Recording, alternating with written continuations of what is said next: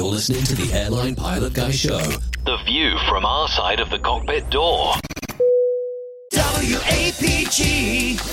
It's the airline pilot guy. Airline Pilot Guy, episode 589. Yeah, he's up in the sky. It's the airline pilot guy. Hello, you're listening to the Airline Pilot Guy Show, the view from our side of the cockpit door. With your host, Captain Jeff, broadcasting live from Studio 1A at APG headquarters in Roswell, Georgia. Today's show is recorded on the 11th of October, 2023.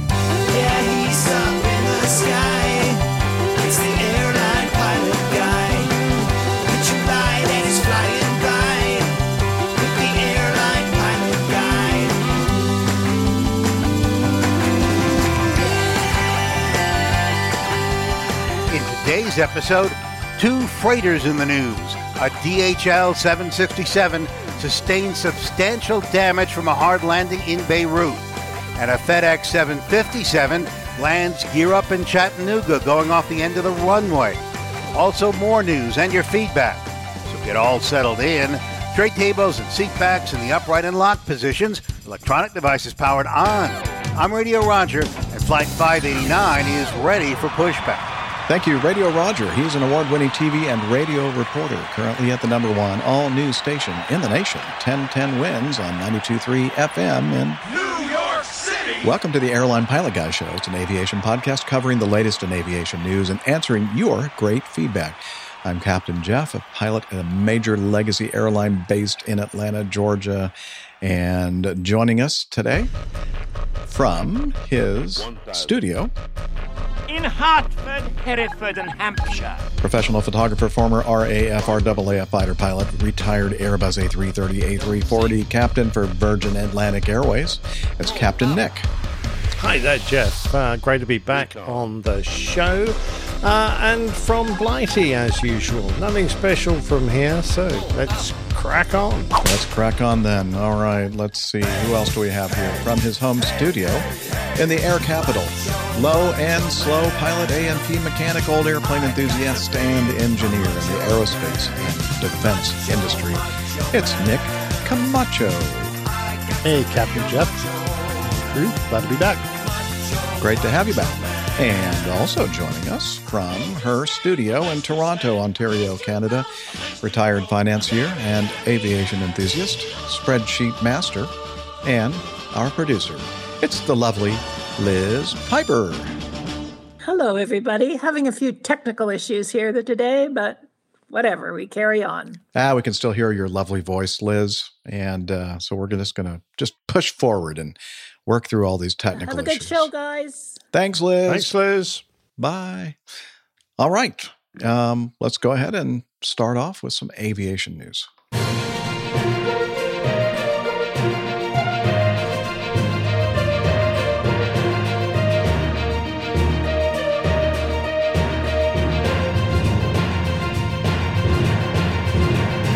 Stand by for news. All right, let's start with this uh, final report on an accident that occurred in uh, 2022, November 18th.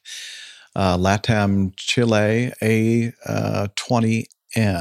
A20N. It was an A320, right? Um, and uh, as I said, the um, CIAA of Peru released their final report in Spanish only, and we're going to uh, we're going to not use Simon's rant. Uh, it's the standard rant that it wasn't published in English as it should be. Uh, the report concludes that the probable co- so you'll remember um, there was a, a, a LAN or LATAM Chile A320 clear for takeoff. There was an exercise going on, and uh, the uh, for the, from the um, uh, airport rescue firefighting uh, people, and uh, they ended up actually being cleared to do their exercise. But uh, what was not supposed to happen was that they were supposed they weren't supposed to go on the runway. They did go on the runway while this 320 was taking off. And uh, the, I think the uh, 320s, um, was it the right wing? I think hit, basically chopped off, sliced off the top part of one of the um, ARFF vehicles, killing two of the firefighters. And so, um, as I said, the uh, final report was just released. Uh, concludes that the probable causes of the accident were during the LATAM aircraft being in its takeoff run, a Lima airport rescue vehicle entered the runway without clearance by the control tower while in a response time exercise from the new fire station and collided with the aircraft. The chain of events was caused by a lack of joint planning, poor coordination, and non use of ICAO standard communication and phraseology. Other contributing factors were a failure to hold a brief briefing meeting between Airport and Civil Aviation Authority after the first response time exercise to determine errors, deficiencies, discrepancies, missing materials, and procedural shortcomings in the development of the exercise in order to arrange improvements for an optimal execution of the second response time exercise. The Civil Aviation Authority's acceptance of the proposal by the airport to carry the response time exercise out from partially implemented facilities that had not officially been handed over to control by the Civil Aviation Authority.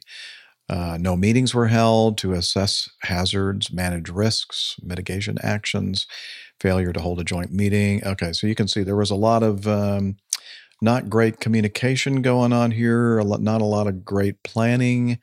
Uh, it was kind of a last minute thing. A couple of hours before the exercise kicked off, uh, the tower folks at the time were notified.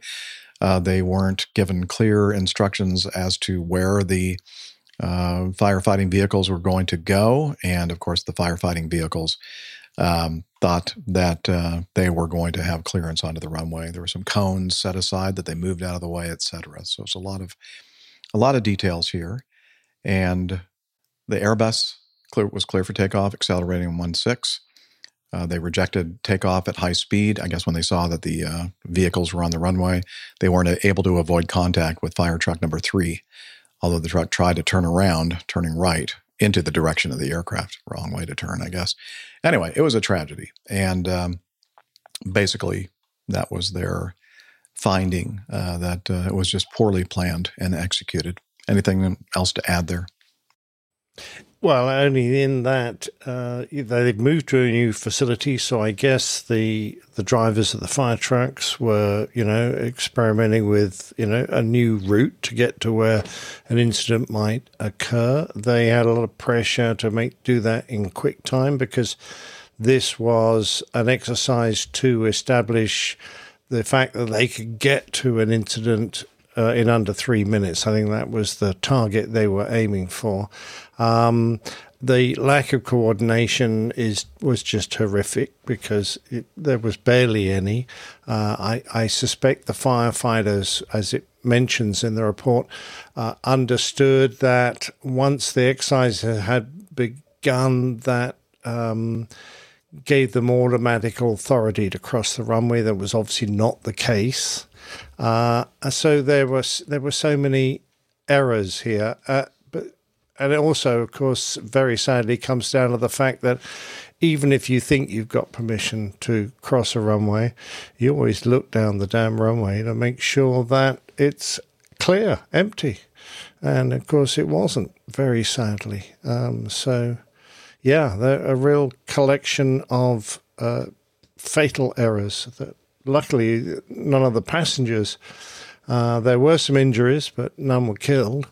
Uh, very sad that the uh, firefighters uh, suffered those two deaths and one very serious uh, injury as well. But, you know, completely avoidable accident. Uh, so what can you do? You shrug your shoulders and go, wow, damn it. I don't recall, Nick, did they also mention that uh, whether or not the ARFF vehicles were monitoring the active um, control uh, frequencies? No, I didn't, didn't read that. I didn't either. Okay. I'm just wondering. That's definitely important. And in, in addition to looking um, before you enter a runway to make sure that nobody is, you know, about to plow plow you over, uh, you uh, should be listening up as well to make sure that, you know, nobody was cleared for takeoff. Um, yeah, very sad.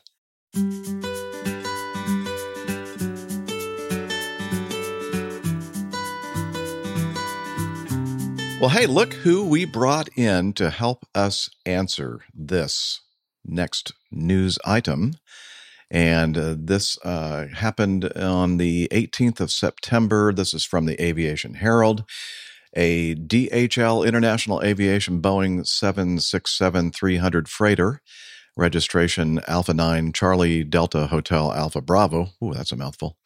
Performing flight 160 from Bahrain to Beirut, uh, touchdown hard while landing in Beirut at about 1915 local time, so 7:15 p.m. The crew received minor injuries. Well, got to be a hard landing if they received injuries, and the aircraft sustained substantial damage. Beirut Airport reported the aircraft suffered a hard landing. That's what we just said. Uh, the aircraft rolled out, taxied to the apron, uh, and an accident investigation commission was formed to determine the cause of the accident. And uh, METARs at the time of the incident were showing uh, winds 250 at three knots, uh, variable from 200 to 280 degrees, and same some variable winds also uh, the hour before uh, four knots. So very, very light winds. In fact, I, I kind of chuckled when I. It, it's always fun to read the comments uh, in places like Aviation Herald, and one of the people said, uh, "Oh yeah, it must have been something to do with the winds." I'm thinking, what? Let me look at. Yeah. Did I misread that? I don't think that the winds. Yeah, this is almost like calm winds. It's like so anything anything south of three knots is really no wind at all. know? exactly, I yeah. Unless we start getting up to at least five knots or so, I'm not even thinking about the wind. Another, uh, I love another comment here um, from Triple Seven fan. Uh, when viewing the photo of the crinkled fuselage with the large logo for DHL, it seems that it stands for "damn hard landing." Or oh, like.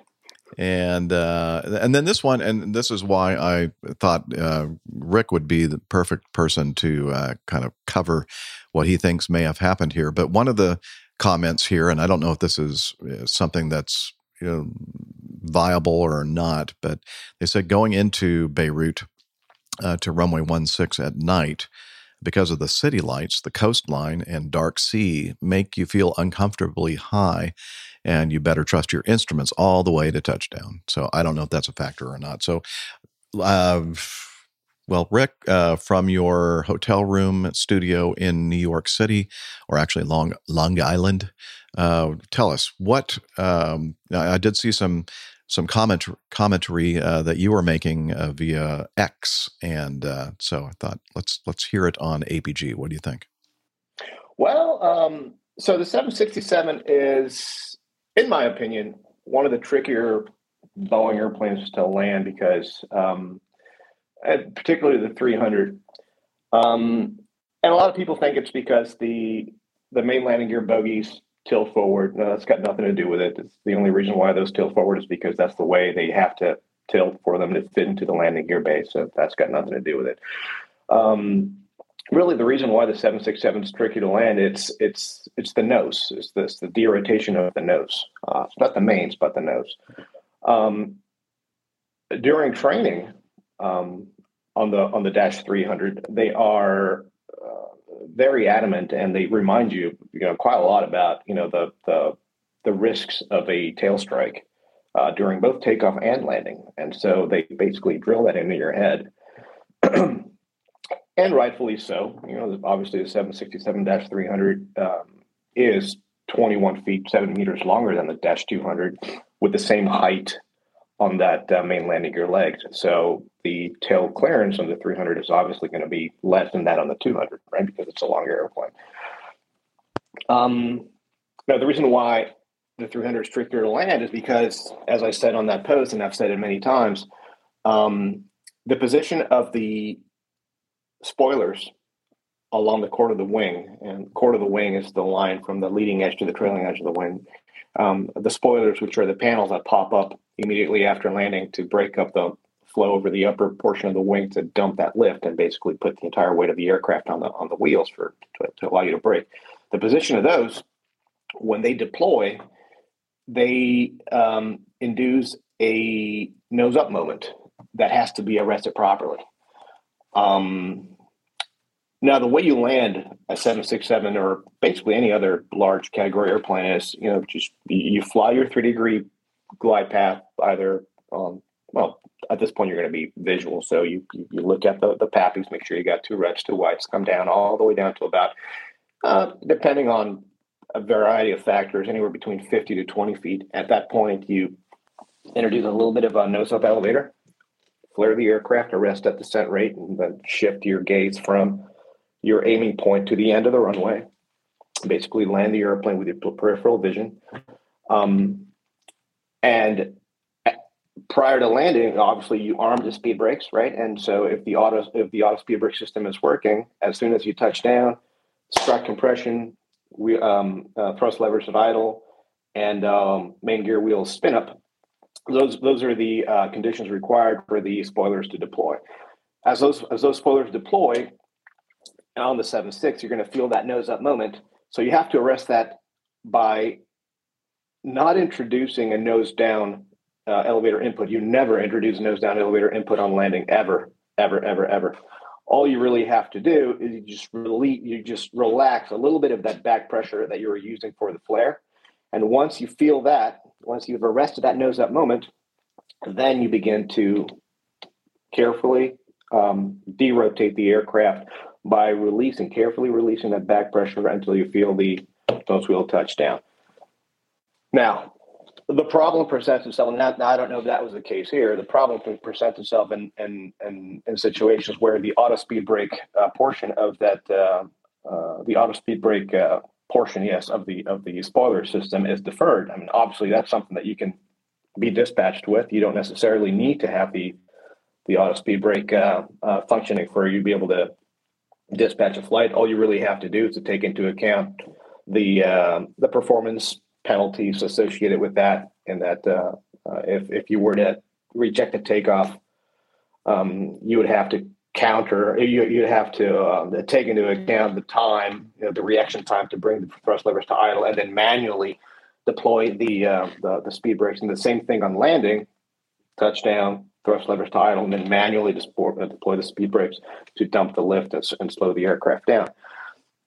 The problem lies in the fact that the rate at which you deploy the speed brakes on landing has to be, and this is from personal experience, has to be very close to the rate at which the automatic system does it. Because the faster you do it, the more pronounced that nose up moment is going to be, which is why whenever um, we were dispatched with a an issue like that, I would always take the landing because the speed brake lever is right to my right. It's, it's, I don't have to go across the pedestal to try to reach it. And as I deploy the speed brakes manually, I can counteract and arrest the descent rate or the the the the, the slap rate of the of the nose down with my left hand. So it's kind of like a balancing act, right? So you don't want to have you don't want to deploy them too fast and then have the nose slam down. And and that is the reason why a lot of times um, you see these incidents on 767s. Uh, it, it, it, has to do with it has to do with the uh, with the I guess the startle factor. You feel yourself going back. You go. You, you think to yourself, "Oh, oh, we're going to have a tail strike," and then I guess you overcorrect and introduce a nose down uh, elevator input, making the nose come down too hard, and then um, and then you find yourself with that uh, with that uh, situation there in the fuselage. Um, now, just to be clear, so, in this situation, um, I understand. Is this you're just speaking hypothetically uh, uh, uh, regarding the uh, deferral of the uh, auto? Um, right. yeah, because we don't yeah, know exactly. if that was no, deferred in this case. Okay, no, that's no, just we don't, a, we don't know that was. Gotcha. Yeah, this is this is this is just this just in case people are listening, going, well, what are they? Why is he talking about that? Because we we don't know if that, but right. that's that's that's great information though. However, however, the the the nose up moment uh, when spoilers uh, deploy happens whether the system right. is working normally or or it's not. It's just that the when it's not working normally and you deploy the speed brakes after mm-hmm. landing uh, at a faster rate than the auto system does it, then that introduces that uh, that uh, nose up moment uh, a lot. Mean, you know, and it, it's it's a lot it's a lot um, more pronounced than it mm-hmm. otherwise would be, uh, and that's what you know creates that startle factor that could lead you to introduce that nose down elevator input. That Right. can make the nose slap down and, and, and cause that situation. But yeah, again, as, as you said, we don't know that's what happened. Um, but yeah, I mean, I've uh, it's the seven six is tricky. The seven sixty seven is a tricky, tricky Mhm. jet to land. It Have really you flown, just to speak specifically about the uh, geography and the lo- this location where the incident occurred, have you ever flown Mhm. into uh, Beirut? No, I haven't flown into Okay, Beirut. I I've flown in and out of yeah, no, I've flown, I've flown in and out of uh, Bahrain a lot, but never into Mhm. Beirut. Gotcha. Um, you you were saying earlier that uh, there's uh, some somebody was uh, what was a comment about It was- uh, he was commenting- and water and Yeah, he said uh, uh, one six approach at night uh, because of the city lights, the coastline, and the dark sea makes you feel uncomfortably high. So it gives you an illusion that you're high, and that's why you have to really fly your instruments all the way down to touch. You know, you have to really pay attention, trusting your instrumentation. Um, and you know, you and I both, you know, experienced that illusion uh, that you know you just have to fight it, and and just as the commenter mentioned, you know, just trust your instrumentation. And it's true. I mean, uh, there's there's places where um, um, one of the things I always pay attention and include into my into my uh, approach briefing is the angle, uh, the glide slope angle. If you're going to be flying an ILS, right? Because um, ILS is the, the glide slope anywhere between I don't know what is it, two point seven five to three point two five degrees. Something Three like that, degrees yeah. usually is the is, is the norm. Um, and it's happened to me where I when, when was the last time this thing happened to me? In Stuttgart, I think it was a couple couple weeks ago or a month or two ago. Um, it's a three degree glide, and it was you know dark, same thing. It's really nothing uh, besides the big Porsche factory. There's between there and the runway. There's really nothing to it. Uh, you know, not a lot of light, and it was dark and no no moon and all that stuff. And um, uh, it seemed like the approach was a lot steeper. Also in Las Vegas, remember I asked you a couple of uh, months ago, Mhm. you know, if you'd ever flown into Las Vegas, it's, the chart says three degrees, but you look out the window and you're going, Yeah, it does not feel like it at all. Yes, it You does know? seem steeper. It's in one of those illusions. It's been a while. You know, I used to fly in and out of Vegas quite a quite often, but Mhm. back in the '90s. But uh, yeah. Um, so, and regarding the speed brake, the manual speed brake, well, uh, on the 727, uh, the way that Acme had it configured, I'm not sure if anybody else. I don't know know if they even had the auto spoiler function on the uh, 727. Uh, for I believe they didn't.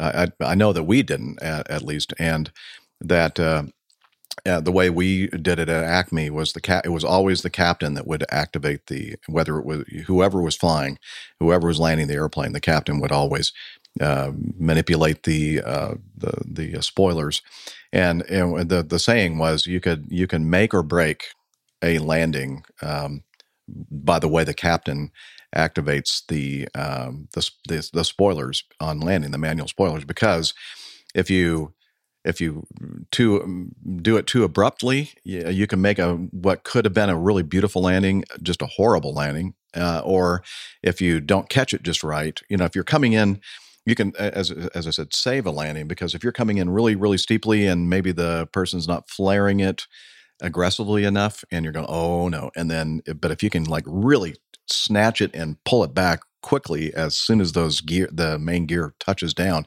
you can save that landing. And so I've had, in fact, the worst landing I think I've ever had in my life. I was flying right seat 727 into Sarasota. And the winds were, and this was before Sarasota extended their runway. So it wasn't super long. It was maybe, I mean, it wasn't that short, but it was maybe just shy of, right around 7,000 feet, maybe. Uh, it's a little bit longer now. Um, and it was Thanksgiving Day. I still remember the day. Oh. And uh, the guy that was the captain was uh, a member of my church. Uh, so I knew him. He was kind of a neighbor friend. And uh, I'd flown with him a few times before. And anyway, the winds were really strong. This is Thanksgiving Day, Sarasota, Florida. a lot of winds coming in off the Gulf. Um, I'd say maybe, I don't know, maybe 15 to 20 knots direct cross. And I think he was a little concerned about that.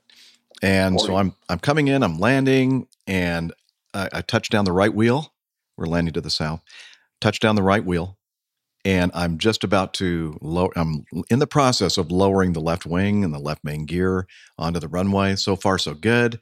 Well, somewhere in that transition, wham! He pulls the uh, speed brakes out, and then we went wham, and that 727, if you don't, if you're not completely perfectly lined up uh, the, with the, the fuselage and the runway, uh, and you know you don't do it really, really gingerly, uh, you're going to get the um, what do they call that? What, what, do we call it? The jungle in the back, the uh, the orange Oh, jungle. rubber jungle? Yeah, the rubber jungle. all the all the masks. Uh, you Oh, know the, no. the PSA, uh, the passenger service units, PSUs, open up, and the and this is back in the day. You know that airplane didn't have the little canisters; they had the little actual tubing, and we had a big giant tank, uh, oxygen ch- tank that uh, had the Oh, passenger oxygen, and those things dropped down. Now, luckily, uh, the the oxygen didn't start flowing, but man, I tell you what, every single passenger made some kind of a smart ass comment uh, getting off the airplane, and I'm thinking to myself, is this guy not going to like stand in the door with me and say, "Look, it's not his fault. I screwed up. I I, I made basically made his landing the worst landing ever." Uh, no, he didn't say a thing. And then to make things really bad, after Oh, everybody got off the airplane, and we're in the f- first class area with all the flight attendants, and they're they're giving me crap about the landing, and I'm thinking, okay, now's your opportunity, Dick. Uh, his name was Dick. No, his name is Dick uh, I, now's your opportunity to say, "Hey, look. To be fair, it wasn't Jeff's fault. I'm the one that that messed up his landing." But no, he didn't say a thing.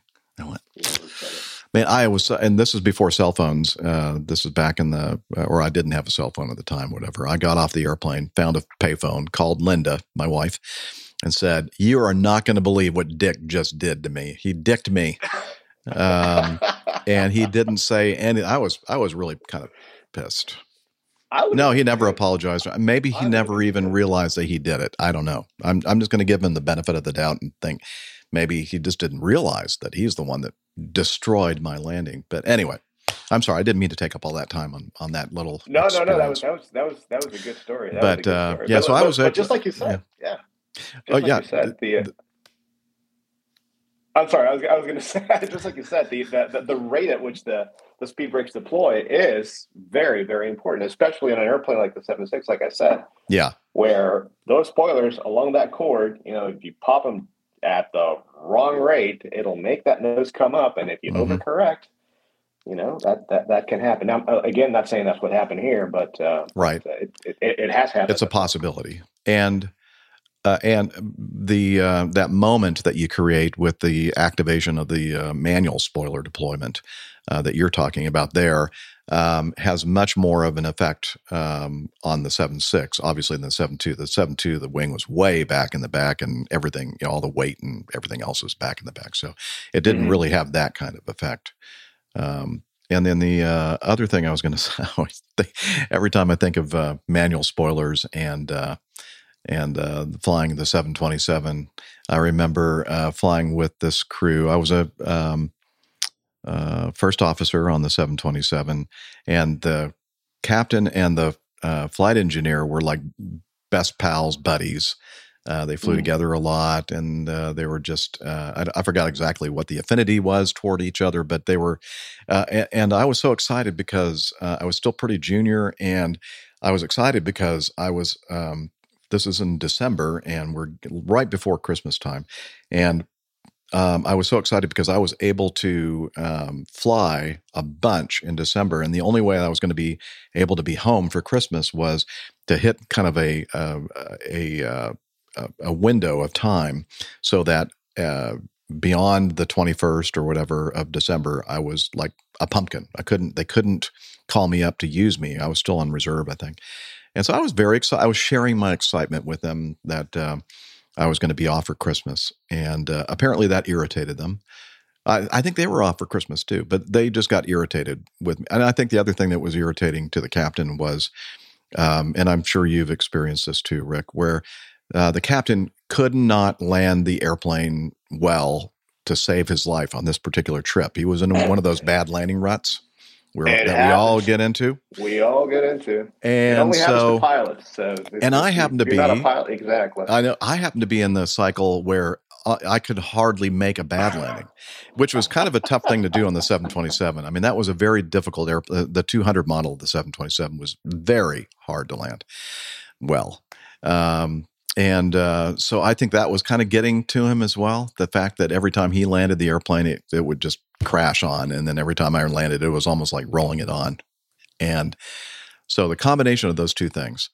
Uh, we were landing in Pittsburgh. I still remember. You know, you remember these things well. I mean, I, there are a lot of things I don't remember in my life, but I do remember the uh, the Thanksgiving Day in Sarasota, and I, I remembered this landing in Pittsburgh uh, was one of the uh, diagonal, not one of the parallels, but the uh, I think it was like three two or something like that in Pittsburgh at Pittsburgh International.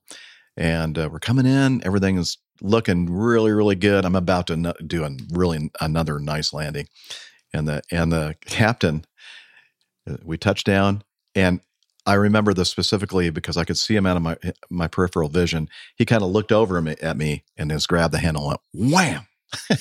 Oh, that is. And I went- and I looked over at him, who he's still looking at me, and we're rolling down the runway, and I and I just said, "Thanks a lot," you know, like, and he almost had this grin on his face, like, "Yeah, so much for your darn good landings, kid." Oh, Yeah. Anyway, I'm sorry. I didn't mean to, to Oh, share all those uh, little No, those incidents, are but those are things that I'll never forget. That uh, people can really use that uh, manual spoiler handle as a weapon. I guess that's the bottom line.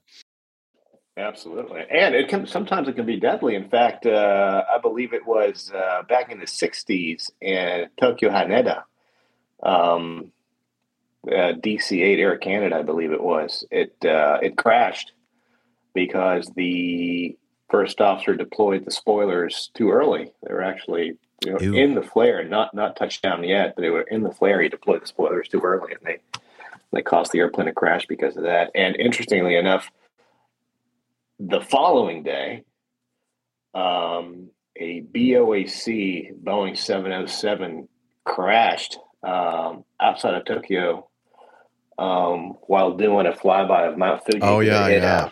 A, a, rotor, a rotor Yeah. turbulence to that. That's it was it was two very you know sad, tragic days in Tokyo. That, day. but but yeah, the, the spoilers. The thing about the spoilers on landing, it's it's all about timing, and it can be a nuisance or it can be deadly if you don't do it right. So Mhm. you have to be very, very careful when, when it comes to that. Yeah, so we're going to have to see what happened, you know, what actually happened in this case. Uh, obviously, the NTSB is open an investigation, and uh, I'm sure we'll we'll hear updates on this uh, by monitoring Aviation Herald, um, and we'll uh, keep you up to date. Um, Yes, sir. all right, and uh, let's see. The next uh, item here uh, from the Aviation Herald uh, involves a MD 88. Never heard of that airplane. Uh, USA Jet MD 88. Um, let's see, a converted freighter. Used to be a passenger aircraft. Registration November 834. Un, um, uh, now I can't think of what you uh, uniform Sierra. I knew it was going to happen one of these days. Um, every time I'm reading out these things, I'm thinking, don't forget your phonetic alpha, alphabet, Jeff.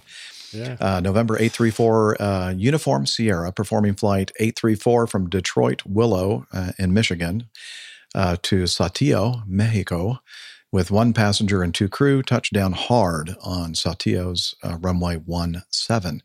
The aircraft subsequently departed for the next sectors to Windsor, Ontario, Canada, and further to Detroit Willow before the aircraft was taken out of service. The aircraft returned to service on August 25th, 2023, five months later. On October 4th, 2023, the NTSB reported that the aircraft sustained substantial damage. There were uh, no injuries, and the NTSB has opened a class for investigation into the accident, and uh, only the final report will be released. And uh, just uh, as a side note, uh, the this particular airframe used to be registered as November 966 uh, Delta Lima, um, a, uh, a former Acme jet that I have logged many, Ah. many hours in. And uh, so, If I- only they'd used a bit of, um, you know, um, paint stripper, they could have found the Acme logo.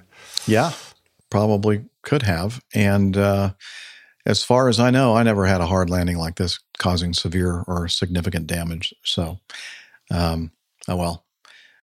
Yeah, I, I was all set to give you some uh, help with your phonetic alphabet, Jeff, Were but you? I wasn't quite quick enough. No, I was Oh. going to say uh, Ul- Ulysses uh, Geronimo, but uh, Yeah, Ulysses. Oh yeah, that's perfect. uh, um, okay, there we go. Um, so yeah, as I said, I guess we're just we're just going to have to wait for the final report to really learn anything about this. I mean, there are very sketchy details here, like zero. yeah, Um, it doesn't doesn't talk about the damage or anything. No, or what the conditions were at the airport or anything. Learn nothing. Um, all right. I guess we'll just continue on then with this uh, A uh, 330 300 accident in uh, Montreal, Canada. Um, let's see, an A, uh, A330 300 Air Canada. Uh, Charlie Golf Foxtrot Alpha Foxtrot performing flight 901 from Fort Lauderdale to Montreal landed on Montreal's runway 6 left when the crew received indications of a malfunction of the right main gear. The aircraft became immobilized on the runway. Emergency services responded, found the two forward tires on the right main landing gear blown, in addition to substantial damage to the gear bogie, which made even towing impossible. The Canadian TSB reported that the aircraft sustained substantial damage, rated the occurrence an accident, and opened an investigation. On, and this happened. Sorry, Uh, I'm just looking at the picture Yeah. of that sagging bogie. It looks. Com- I mean, Oh, you, you good. might look at it and go, "Oh, that looks too doesn't look too bad." Till you realise that the oleo has burst through the bogie and is now resting on the ground. Yeah, it's a, it's a Sorry. lowrider. yeah, indeed it is. Absolutely. Sorry. Uh, do carry on. Jeff. it is funny, though. I can see why you chuckled. Um, let's see. So this happened uh, in 2021, December 25th of 2021, and just a few days ago, the Canadian TSB released their final report. And let's see, the while the aircraft was taxiing for takeoff for an undetermined reason, one of the bearings in the number four wheel seized and caused the protective sleeve to rub against the bogie beam bushing. Oh, the triple B, uh, causing localized overheating of the bogie beam base metal. the triple B metal. Uh, did you do that on purpose, Liz? I think she did. She put all I those did. words together to see if I could make it through the alliteration. I love a little alliteration. you do. Uh, given that, I mean, there's got to be a show title there, huh? Bogie beam base. Bu- Bogie barrage. beam bushing base. Okay. Given that the overheat indicator strip closest to the beam uh, at the number four wheel on the axle was its original color, applic- applicable procedures allowed for the replacement of the axle and the bogie beam bushing without a thorough damage assessment. Given that the component maintenance manual does not provide any specific repair for bushing replacement, the disassembly and assembly sections were used as references. Con- consequently, the inspection criteria during bushing replacement focused on ensuring the correct dimensions rather than detecting damage, which eliminated the requirement for non destructive tests. Given the intact indicator strip, the clear transition between the blackened area and the adjacent protective layer, and the intact paint on the beam around the bushing, the technicians who performed the visual inspection during the replacement of the damaged bushing concluded that the beam was in good condition, even though the, the even though the bogie beam based metal had overheated. Two cracks emanated from a previously undetected area of overheating uh, under the bogie beam bushing. Okay, so let's see. Can we can we kind of summarize here what what what happened? It looks like uh, something broke. Uh, they used an inspection indicator strip uh, to check to see if the if anything had been overheated. I'm guessing is is that right, Camacho? I mean, you're kind of our mechanic expert, Yeah. uh, and maybe you can make more sense of this than I'm I'm able to do. Yeah, I just I think you know they have this landing gear bogie has uh, various uh, metal structures, metal structures inside metal structures, right? And so basically, what they're saying here is they have a set procedure for, I assume, any sort of landing gear issue. Uh, I I doubt that. Uh, let's see. It says the bearing seizure. I doubt that that's as common as say a brake issue or blowing a tire that might generate a lot of heat. But they have a generic overheat um, procedure for repairing this uh, landing gear strut. And uh, what it sounds like is that this failure mode um, transmitted a bunch of that heat into an area where they were not anticipating it. So their generic procedure uh, didn't allow them to uh, find that. Um, I don't know if that's just a matter of they, when they wrote up the repair processes, they didn't um, have this one in mind, and it's slightly different than maybe a blown tire or something. But uh, yeah, I mean, uh, you know, generally as materials or metals heat up, their strength characteristics are decreased, and it looks like this this landing gear strut part cracked at some point, uh, either during the overheat procedure or uh, sometime between the overheat procedure and December 25th, and then uh, those cracks led to the catastrophic failure that Nick was pointing out earlier. And also, uh, I should mention that um, while the occurrence aircraft was taxiing into position for takeoff, the uh, ECAM, the electronic centralized aircraft monitor, generated a brakes hot message for the number three wheel. The crew taxied the aircraft back to the terminal to have the ba- brake inspected by maintenance personnel. Given that the brake temperature sensor leads for the number three and the number four wheel brakes have been reversed during a previous maintenance activity, uh-oh, no deficiency were found. No deficiencies were found with the number three wheel because the number three and the number four wheels were on the same axle. This reversed overheating indication had no impact on the operational procedures that the Oh, pilots well, there's some follow. funyuns lining up there, yes, aren't there? absolutely. So Oh dear, that's so that's terrible. oh dear. yeah, so they were I they weren't even looking at the right area because they're oh it was a number three and, Yeah. they- and they didn't even know yeah yeah it's uh it's definitely funyun funyuns lining up here in this case So Um, so far, I've got blackened bogey beam bushing bore brake base. say that fast five times wow Uh, that's my show title. If unless you guys can come up with something better. okay sure it works for me okay um yeah a lot lot of uh, uh stuff oh you know what we got to somehow work in uh, barkhausen noise analysis uh, test Barkhausen. there's about there's I was going to go with boiling brake base as well. yeah. Oh my. okay. Uh, so yeah, something heated up and uh, it it done broke. That's basically what happened here. Um, Yeah. Uh, looks like I, Ihal says it. Uh, he's got uh, an analysis there. oh okay. So so I Hall boxes is asking. So the bent bogie beam base brakes buses brakes. Yeah.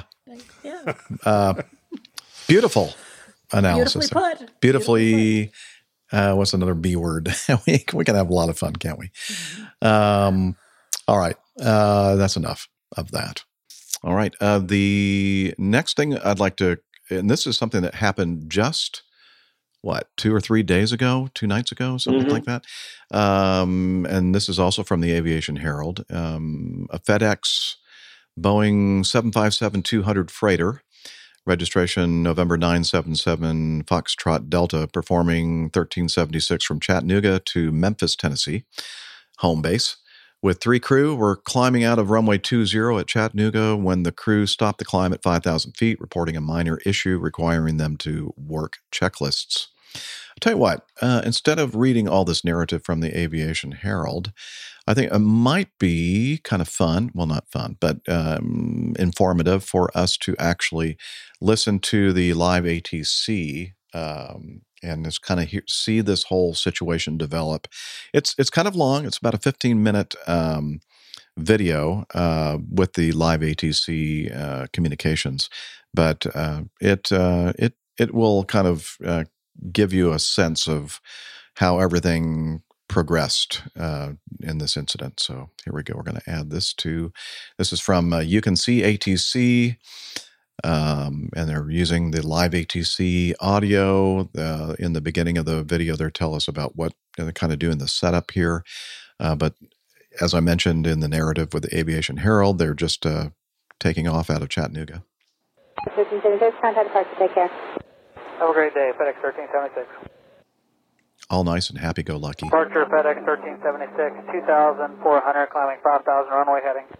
FedEx 1376, Chattanooga departure, radar contact, climb maintain 10,000, right direct Mackin. Right, 10, or climb maintain 10,000, right direct Mackie, FedEx 1376. Okay. So far, so good. Departure FedEx 1376. We're mar- working a uh, minor issue. Can we maintain runway heading up to, uh, say, 5,000? FedEx 1376, affirmative, um, and altitude maintain 5,000, continue runway heading, advise if you require any assistance. Okay, uh, runway heading 5,000. We'll uh, call you back, FedEx 1376. Just a minor issue at this time. Mm-hmm.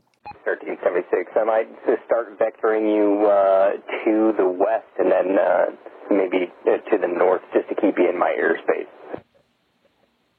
Uh, we need to stand by, FedEx 1376. FedEx 1376, roger. Now he's like calling Atlanta. FedEx 1376. FedEx 1376, am I able to bring you to the north or do you need to continue runway heading? To the, uh, uh, let's see. Yeah, we'll take a turn to the north. FedEx 1376, roger. I'll just take you, uh, correct, and turn right, heading 360. Right heading 360, FedEx 1376. And I'm talking about the controller calling Atlanta to say, hey, we got this guy about to go into your airspace. FedEx 1376, do you require assistance? Right now, we're talking with the with the company, seeing where the where they want us to go. We'll we'll get back to you. FedEx 1376, roger. Just uh, let me know your intentions. We'll do. Okay, I'm going to pause it for a moment. Um, so right now they're thinking, okay, got an issue, need to decide where we're going to go with this. Are we going to go as we had originally originally planned to uh, Memphis, where our headquarters are and lots of long runways and that kind of thing? At this point, I don't think they really understand the um, severity of the issue that they're going to have to deal with here. Um, and but you know it's good it kind of shows you the decision making that's going on you're talking with your company if you have the avail, uh, ability to do that and uh, kind of make a, a, a, joint decision as far as you know what to do do you want me to try to bring it back here in chattanooga and what kind of logistical issues we might have with uh, do we have mechanics there you know that that sort of thing or do we try to limp this thing to memphis where it might work out better for logistics and uh, so that's kind of the initial decision making process going on here. Quick question here, Jeff, Yeah. before we move on. Um, Uh-huh. So those little short flights there, what? Uh, so say from I mean you- you've flown uh, from um, from Atlanta to Chattanooga. Mhm. Um, what what would be your cruise altitude there? What, what what's the highest you would get to? Maybe mid twenties, low twenties. Not even that, I don't believe. Maybe up to, yeah, maybe low 20s, maybe 22, 23, something like that. I think that's as high as we have ever gone. And it's literally a like a 20 something minute flight, or maybe sometimes even under 20 minutes. So it's it's a hop, skip, and a jump from Atlanta, um, just over the uh, Georgia Tennessee border. Um, is where the Chattanooga airport is. I mean, like now right say Chat- Chattanooga to Memphis. How high would you be able to get to? Oh, I don't. Um, so from from Atlanta to Memphis, it's about an hour flight, I believe, if I remember correctly, just over an hour maybe. From Chattanooga, maybe just under an hour. So, you know, it's it's probably something in the upper teens, low twenties as well. Maybe maybe they get all the way up to the you know low thirties. Um, I'm not sure, honestly. Okay. And and that's and I'm writing some notes down here because Mm-hmm. um, based based on the based on the issue, there's a couple of things to keep in mind as far as um, uh, the altitude and the speed you're able to reach um, with the aircraft configured the way that it is. So, but we'll touch on that one then. Yeah. And right now, you know, it's hard to. uh, We're just doing a lot of speculation here because we don't know exactly yeah. what they're experiencing. They're having a minor issue, and we we kind of know because we know what the ending of this is. Uh, that it probably has something to do with the hydraulic system or some of the components that are controlled by hydraulics on the 757. So at first, yeah, the, maybe the. Oh well, let's listen to more of the uh, video here. 1376. Yeah, FedEx 1376. Uh, looks like we're going to be coming back to Chattanooga. We're going to need uh, a little bit of time here, though, just uh, some extended vectors to run some checklists. Uh, we'll call you back. FedEx 1376, uh, 40 vectors, turn right heading 020. I'll just keep you uh, north of the airport. You can expect, uh, I'll just back you around up there. Okay, 020 heading for now, uh, FedEx 1376. FedEx 1376, are you declaring emergency at all? Negative. FedEx 1376, Roger. Negative. FedEx 1376, turn right heading 200. Enterprise FedEx uh, 1376. Yeah, uh, if we could just go across the final approach course and then back, we, we, we're going to need some time to get our uh, flaps down and everything. We'll let you know when we're ready to commence the approach. Fine, FedEx 1376, Roger. Fly heading uh, 090. I'll bring you across uh, to the north and then bring you back down from the uh, northeast. Okay, 090 now, FedEx 1376. Okay, uh, just a quick pause again. Um, it's been a while since I've flown a real Boeing. Um, and I th- is, and I know you didn't fly the 757 specifically, Rick, but you've flown the 76, which is Mhm. very, very, in many ways, very similar to the 75. Um, And if, what I remember is uh, with hydraulics and the flaps, normally uh, uh, there's a way, uh, normally the flaps are operated, actuated with hydraulics, but there's a backup of electrical um, manipulation of the flaps as well, correct? Right. So the the seven six and the seven five, uh, they have very similar hydraulic systems. You have a left, a center, and a right. Um, uh, the center system is a heavy system. Uh, it, it handles uh, the bulk of the you know the bulk of the flight controls, um, the landing gear actuation, uh, and the flaps. Um, obviously, the left system has uh, is, is run by an engine uh, driven pump and it has um, also an electric pump. The right system, same deal, engine and electric pump. And on the 7.6, you have the um, two electric pumps and a um, air demand pump that um, switches on when the demand of the system is high. Um, the 757 system is very, very similar. And I, I was I was looking at the at the overhead panel and the basically what the hydraulic panel looks like on the 7.5 and uh, uh, the difference between the 7.5 and the 7.6 uh, hydraulic panels at the 7.5 hydraulic panel doesn't i don't see a demand pump on the center system there. So i imagine uh, the uh, well obviously that the electric pumps are on all the time but you know to keep that center system pressurized at 3000 psi to actuate all the things that it needs to actuate uh, but i guess the the output of those pumps does not make it necessary for it to have a demand pump. And just, I guess, the system is fine with uh, the, the the 3,000 psi that the two electric pumps provide. Um, and so the uh, but like as, as you said, when whenever you have an issue with the center hydraulic system, which has actually happened to me, it happened to me um, a very very similar situation to this. Um, coming out of uh, Guayaquil, South America, we we're going to Madrid, and uh, when we put the we, we retracted the landing gear, and then when we went from flaps one to flaps up, um, we got an EICAS, uh, a an indication on the on the engine indicating crew alerting system, the center screen there. It said uh, center hydraulic system, and we went to the status page. And the, the screen below it looked at the status of the center hydraulic system, and looked and and, and uh, the entire contents of the center hydraulic system had leaked out. it's obviously, now we found ourselves with um, no center hydraulic system, no heavy system, and so the only way to um, to uh, put gear down and flaps out is uh, the flaps electric, which takes a long time, and there's things that you have to take care of um, as as far as uh, making sure that you bring the flaps down step by step because one of the things that the alternate system doesn't have that the normal system does have is what's called uh, asymmetry protection basically um, the, the, the normal system makes sure, makes sure that both sets of flaps come down at the same rate.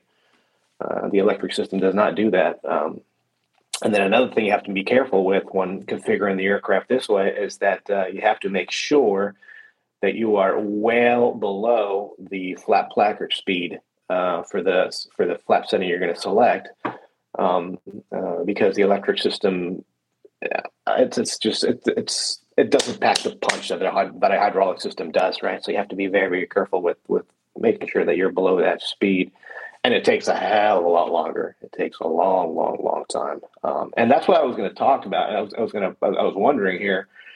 The guy did mention that he needs to put his flaps down, but I'm wondering if he means flaps and slats or just flaps because you know they both come down electrically on the um, alternate way. But the issue with having slats out means that you are limited to 20,000 feet because you can't fly with any high lift device on, on, on any of these Boeings above 20,000 feet. So that was an issue with, with the altitude from you know, go from A to B. And then also you're speed restricted. Um, on the 7.6, your max speed with flaps out was 250 knots indicated.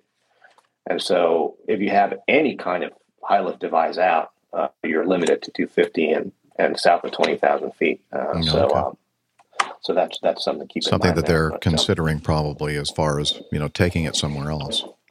Absolutely, and uh, you know, flying into La Paz, Bolivia, Quito, Ecuador, Bogota, Colombia, you have to be really careful because um, uh, a lot of these airports of Quito. I was in Quito the other day. The airport sits at eight thousand feet, um, and the the old one used to be close to ten thousand feet above sea level. And uh, when they start slowing you down, start uh, you know to get you into the sequence for for, for the approach, oftentimes you're above twenty thousand feet, and so you have to be careful not to Mm-hmm. you know, start configuring above 20. And it can be easy because you, you know, if, if you lose track of where you are, situational awareness as far as your altitude, uh, it, it, can easily be uh, uh, put you in a position where you can start configuring above 20. You don't want that. Uh, Triple seven fixed that because the flaps were um, inhibited above 20,000. Ah. So um, even even if you try Keep the stupid pilots but- from uh, extending them above twenty thousand feet. I tell you, and just and just like and just like uh, I tell you, the triple seven fixed everything that the seven sixty seven had wrong with it. That Mm-hmm. one that one was one of the issues. The other one was uh, to touch back for, for a second here on on the on the last uh, piece of news. The triple seven, you no longer have that nose up moment because it cycles the the the spoiler panels. Only certain spoiler panels come out until you get down below one degree uh, deck a- angle. And once you get past that one degree deck angle, the rest of them come up. So that that counter that you don't lo- you no longer feel that nose up moment when you land when you touch down on the triple seven as as, as opposed to the seven six. So, but anyway, Beautiful. All right. Uh, so here, so again, uh, just to catch us up with this uh, situation in progress, they've had the minor issue. They have not. Dec- he was very quick to say, uh, you, "Would you like to declare an emergency?" Negative. It was like before he was even finished say, asking the question. Negative. I don't want to have to do paperwork. yeah, exactly. Although he's going to have to anyway, uh, a lot of it. Um, so anyway, uh, so they're on. Uh, the controller is a little nervous because they're they're he's launched him to the south and he's heading right toward uh, the Atlanta airspace and and he's thinking, "Can I give you a turn? Because I need to keep you in my airspace, please, please, because I'm going to have to." He's probably on the landline, you know, trying to connect with all these different controlling agencies. Hey, I got the seven five. I don't know where he's going. Well, I know where he's going. I'd like to turn him back to the north, but he may end up actually going into your airspace. So just a warning. So he's got a lot of you know things that he's juggling. All we hear is what he's communicating over the radio, but I'm sure that things are quite busy in, in the Tracon uh, up there in uh, Chattanooga or radar room or whatever or tower. I guess it's still tower that we're that no no no it's it's a departure control that that he's talking to here okay so uh, now they got him up to the north of the chattanooga airport and uh, we'll continue with this uh, audio And uh, FedEx 1376, we can, uh, we're ready to commence the approach. We can uh, take a descent now, vectors. All right, FedEx 1376, turn right, heading 1, correction, turn right, heading 230, descend and maintain 3000. All right, 230 down to 3000, FedEx 1376. FedEx 1376, just confirming you're not declaring an emergency. Uh, flight control issue. Uh, don't need any further assistance at this time. FedEx 1376, Roger, just let me know if you need any assistance, and uh, you can expect to intercept the localizer for runway 20. FedEx 1376.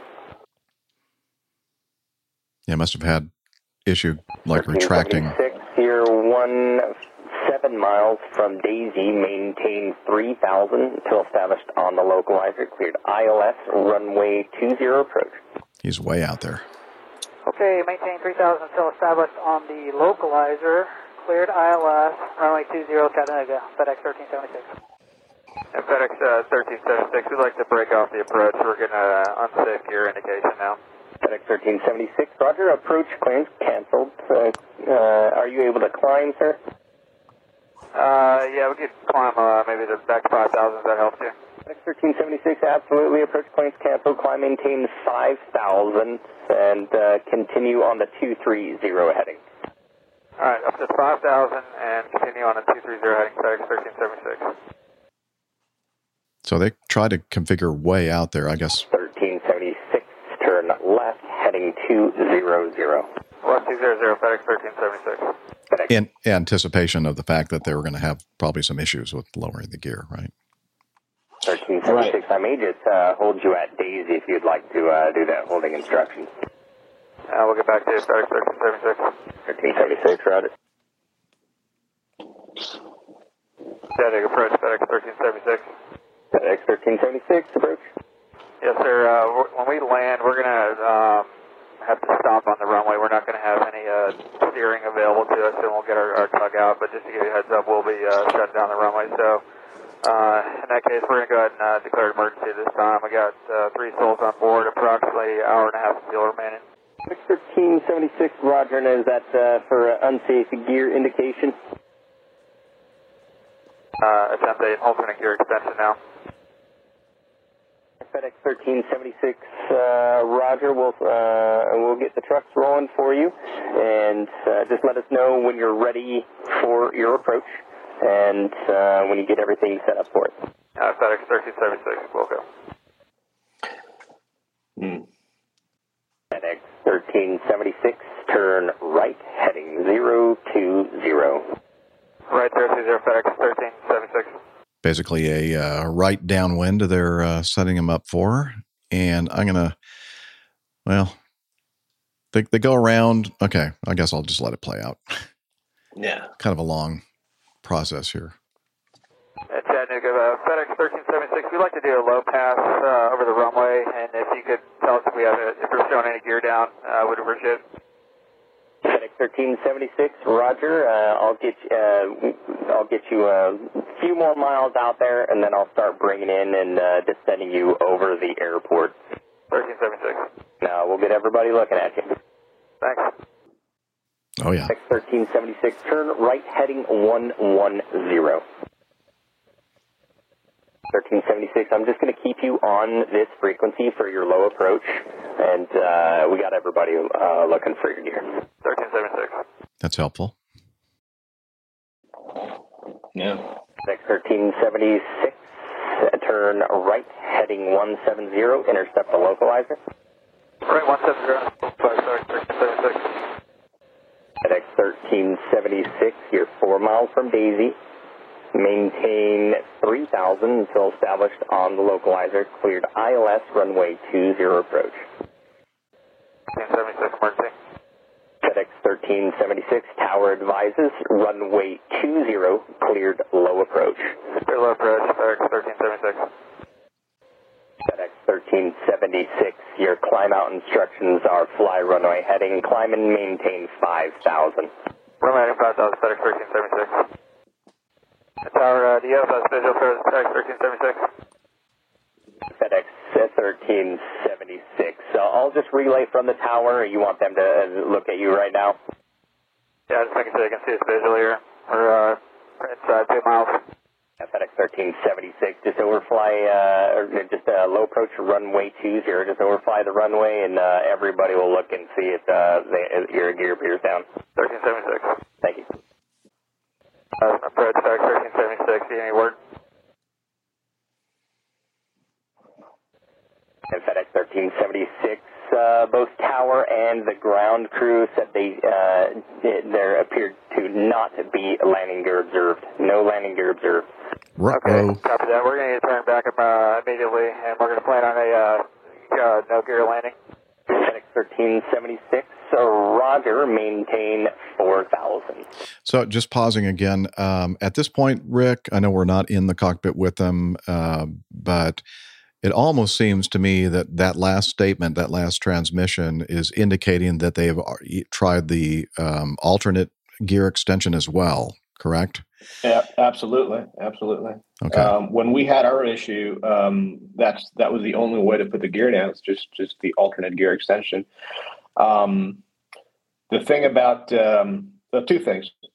Um, the first one, the the lowest. I mean, I guess the highest flap setting you can have on this particular um, center hydraulic system out uh, scenario is flaps twenty. so your landing flap is flaps 20 um, for two reasons. The first one because you cannot, since you're since you're extending and retracting flaps electrically, um, the electrical system is not quick enough to bring the flaps up from either 30 or 25 back up to 20 um, uh, in the amount required for you to be able to uh, complete or comply with your second segment climb during a go around. Uh, and then obviously the other reason is that you know flap 20 is your flap setting for a go around. Um, and then um, the well we, we can talk about the landing gear here in a little bit. Okay. Uh, let's continue here. 4000, sorry, 1376. Also, noticed that the urgency FedEx 1376, turn left, heading 090. Left 090, FedEx 1376, emergency. Is becoming more urgent sounding. Their one more time, FedEx transmissions. 1376. Maintain 4000, fly heading 090. 090, FedEx 1376. I can just feel FedEx the 1376, turn left, heading 020. 020, FedEx 1376. can feel feel the anxiety in his voice, his transmissions now. 1376, we're, we've been uh, talking to your desk, uh, the FedEx desk, so we got all the information that we need from uh, them uh, based on your cargo and all that stuff. So We're planning on a gear up landing. Obviously, we'll be uh, shut down and evacuating on the runway. FedEx 1376, Roger. Uh, egressing on runway 20, current wind calm. Well, pick up the pick up the latest ATIS uh, if you don't I'll mind. give you a, a Yeah, I know, right? final if you'd like that. Give me some landing performance. FedEx 1376, Roger. All right, so we're FedEx 1376, do you have an updated uh, fuel report for me at all? Yeah, we have uh, approximately one hour of fuel remaining. One hour of fuel remaining, Roger. We'll update uh, the uh, fire department and uh, we'll get you down here shortly. 1376. 1376, descend and maintain 3000. Send 3000, FedEx 1376. yeah, thinking about he's about to turn on base. 1376, turn left, heading 290. Left 290, FedEx 1376. 1376, continue left turn, heading 230, intercept the localizer, runway 20. 230, turn localizer, runway 20, FedEx 1376. 1376, if you go through uh, 170, put you back on, turn left, heading 170 to intercept. Yeah, sorry, we're trying to do a maneuver to see if we could draw the gear door open. But, uh, we're turning now. Next 1376, no worries, sir. Uh, you're three miles from Daisy. Maintain 3000 until established on the localizer. Cleared ILS runway 20 approach.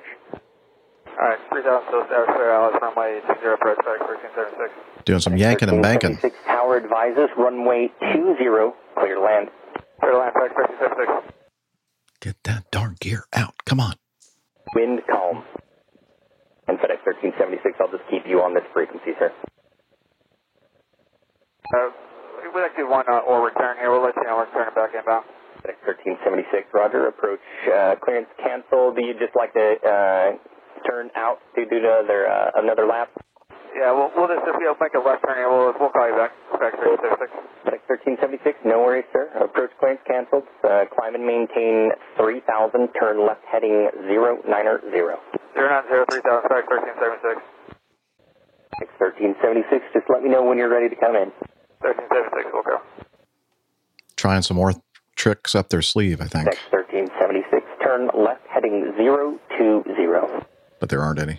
020, FedEx 1376. FedEx 1376, turn left heading 200. Hey, uh, from the heading of FedEx 1376. 1376. So you said you want the current heading? Uh, we- we're going to have to commence the approach now. All right, FedEx 1376, Roger, turn left heading 230. Intercept the localizer, runway 20. 230 throwing a localizer, FedEx 1376. FedEx 1376, you're one, two miles from Daisy. Maintain 3000 until established on the localizer. Cleared ILS, runway 20 approach. Okay, 3000 still established, cleared ILS 20, FedEx 1376, emergency. Yeah, he's out there 20 miles or so north of the airport. FedEx 1376, tower advises, runway 20, cleared to land. Different voice uh, that we're hearing now. Yeah, probably the FO was running the uh, Zero checklist and now the at captain's four. got controls. Yep. Chattanooga Airport, wind 130 at 4. I'm sure the captain said, you know what? It's going to be a mine landing. Chattanooga Airport, wind 1403. Altimeter 3011, wind 1403. Chattanooga Airport, wind 140 at 3. Altimeter 3011, Yes. 1403. Okay, showing a depiction of the touchdown and then ex- going beyond Airfield is now closed. the end of the runway. Attention all aircraft, Chattanooga Airport is now closed. Airfield is closed. Chattanooga Airport, uh, now closed. Okay. Um, so I'm going to remove this video and then I'm going to quickly add another one because it's a uh, video of the actual touchdown of the 757.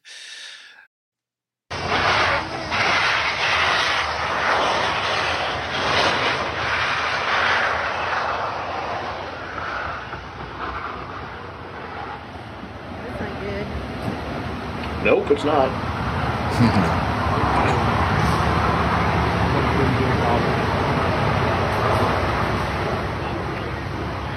kind of hear it hitting some stuff beyond the end of the runway there, but no big explosion, uh, which is a good thing. That is always good, yes. Uh, yeah, and again, we'll just start right here. I'm going to turn the volume down a little bit because it was kind of loud, but you can you know see. In fact, we're it looks like we're on the west side of the airport, uh, kind of looking to the east, and I think that's the terminal where we usually uh, uh, onload and um, uh, offload passengers. And uh, here we go, coming into view, right there, touching down on the engine cowlings. Lots of sparks, quite a light show, a lot of scraping noises, and it almost goes beyond view there and off the end of the runway. And unfortunately, with this video, we can't really see all of that. Anyway, um, the uh, it was a happy ending. Uh, well, sort of. Uh, nobody was injured, and the crew was able to evacuate uh, from the aircraft, and the uh, uh, the 757 did not go down an embankment and into a river, which is uh, not too far off the end of the uh, runway, 7,400 feet long, as we mentioned before. So um, it uh, it could have been worse, I guess, is my point. How far off the end of the runway is the localizer uh, antenna? Um, I'm not sure. I've never been to Chattanooga, so I don't know. I, I, I don't recall. Not too far. Uh, so I think that may have been some of the noise that we heard um, uh, when on that last video. I, I could hear some like impact noises, but luckily no explosion noises. Um, but uh, if you look at the, uh, I should have put the airport diagram in, as part of our um, our images, but um, not too, as I said, maybe three, two thousand feet beyond the end of the runway, it depicts a um, a river uh, or a or a uh, or a, stream or something. But it's it's definitely some water out there, and I think that's down an embankment, from what I remember. That yeah. So could have been a heck of a lot worse. So, so here we go. We were talking about uh, they were in the process of uh, doing their troubleshooting and getting vectored around by air traffic control. Uh, they come to the conclusion that um, our gear is not down and locked. And uh, as we mentioned, we think they've already gone through the alternate extension procedure and nothing. And now they're probably realizing, oh, you know, our our fuel state is such that we really have no choice but to keep it here in Chattanooga instead of you know risking having to land in the middle of an open field like the uh, the uh, Omsk situation with the uh, Ural A320 that landed in the field. Um, so um, yeah, so your thoughts, uh, Rick? Well, um, so for the the obviously as we talked about the you know alternate gear extension, uh, part of that checklist um, says that you have to bring the landing gear lever to the off position now. And, and, and these seven fives and seven sixes, the landing gear it's got three positions. You got down, you got up, and you got off. Um, immediately after takeoff, obviously, positive ready to put the landing gear up. You wait for the gear to cycle up, um, and then at, at you know later on down, uh, depending on your particular SOP, uh, you'll bring the landing gear lever to the off position. And What that does is it it basically depressurizes the center hydraulic system, and all that fluid that actuated the gear up goes right back down to the uh, into the center uh, reservoir. Um, and now the way the landing gear is held up, kept in the up position, is by up locks, right? And so um, um, the reason why it's important to make sure that you have the landing gear in the off position prior to initiating your alternate gear extension is because you don't want to have you don't want to have the, uh, uh, because basically what you do what you're doing when you're when you're extending the gear uh, by the alternate way is just you're letting the gear free fall. Uh, so if you have any hydraulic uh, fluid keeping the gear up, then obviously that's not going to work. So you have to make sure the gear is in the off position first, and then the next the next step to that is you you uh, you flip a switch, a guarded switch, right underneath the landing gear lever to the down position. Right, so you open the guard, flip the, the switch down, and what that does, very very basically, what that does is it, it releases the up locks electrically. Um, and um, I'm sure everybody is aware and everybody's thought about the parallels between this incident and the LOT 767 that happened a couple years ago um, in, uh, in Warsaw. Um, the reason why that happened in Warsaw was because the FO apparently had bumped, and I'm not saying this is what happened here, um, but this this is what happened there with that 76, particular 76 in, in, in Poland. Uh, the, the FO had bumped a circuit breaker on the P6 panel. And the P6 panel is the panel that sits uh, behind and to the right of the FO, uh, right underneath what would have been the flight engineer station. So you bump that uh, a, a, circuit breaker associated with the hot battery bus, which is the bus, the electrical bus that, among other things, um, controls the electric up locks for the landing gear. Um, now, when this happened, I looked at the um, the year this 757 first flew, and this is a 1988 vintage. And the reason why that's important, or not important, at least relevant, is because the um, uh, Boeing Aircraft Company uh, was made aware of this the, the potential of uh, knocking certain circuit breakers uh, on that P6 panel, and so I forget what year it was, uh, but uh, they went ahead and uh, redesigned and retrofit older airplanes with um, circuit breaker circuit breaker guards that prevent something like this from happening. Now I don't know if um, if this uh, particular 75 had that done. I don't know if um, that circuit breaker was popped or not. Obviously, we're going to find out. But um, the uh, alternate gear extension being such a simple system all you really need is the center, you know, the, the hot battery bus to be in line, on line for that to work. Um, it, it, it could be a, a very real possibility that that uh, is what indeed, uh, in fact, happened. You know, you, you would think that these guys flying a 7.5 would have recalled the LOT, the Polish airline situation in Warsaw. I mean, that's what we immediately thought of. Um, of course, you know, when you're in a situation of high pressure, high stress, oh no, what's happening here?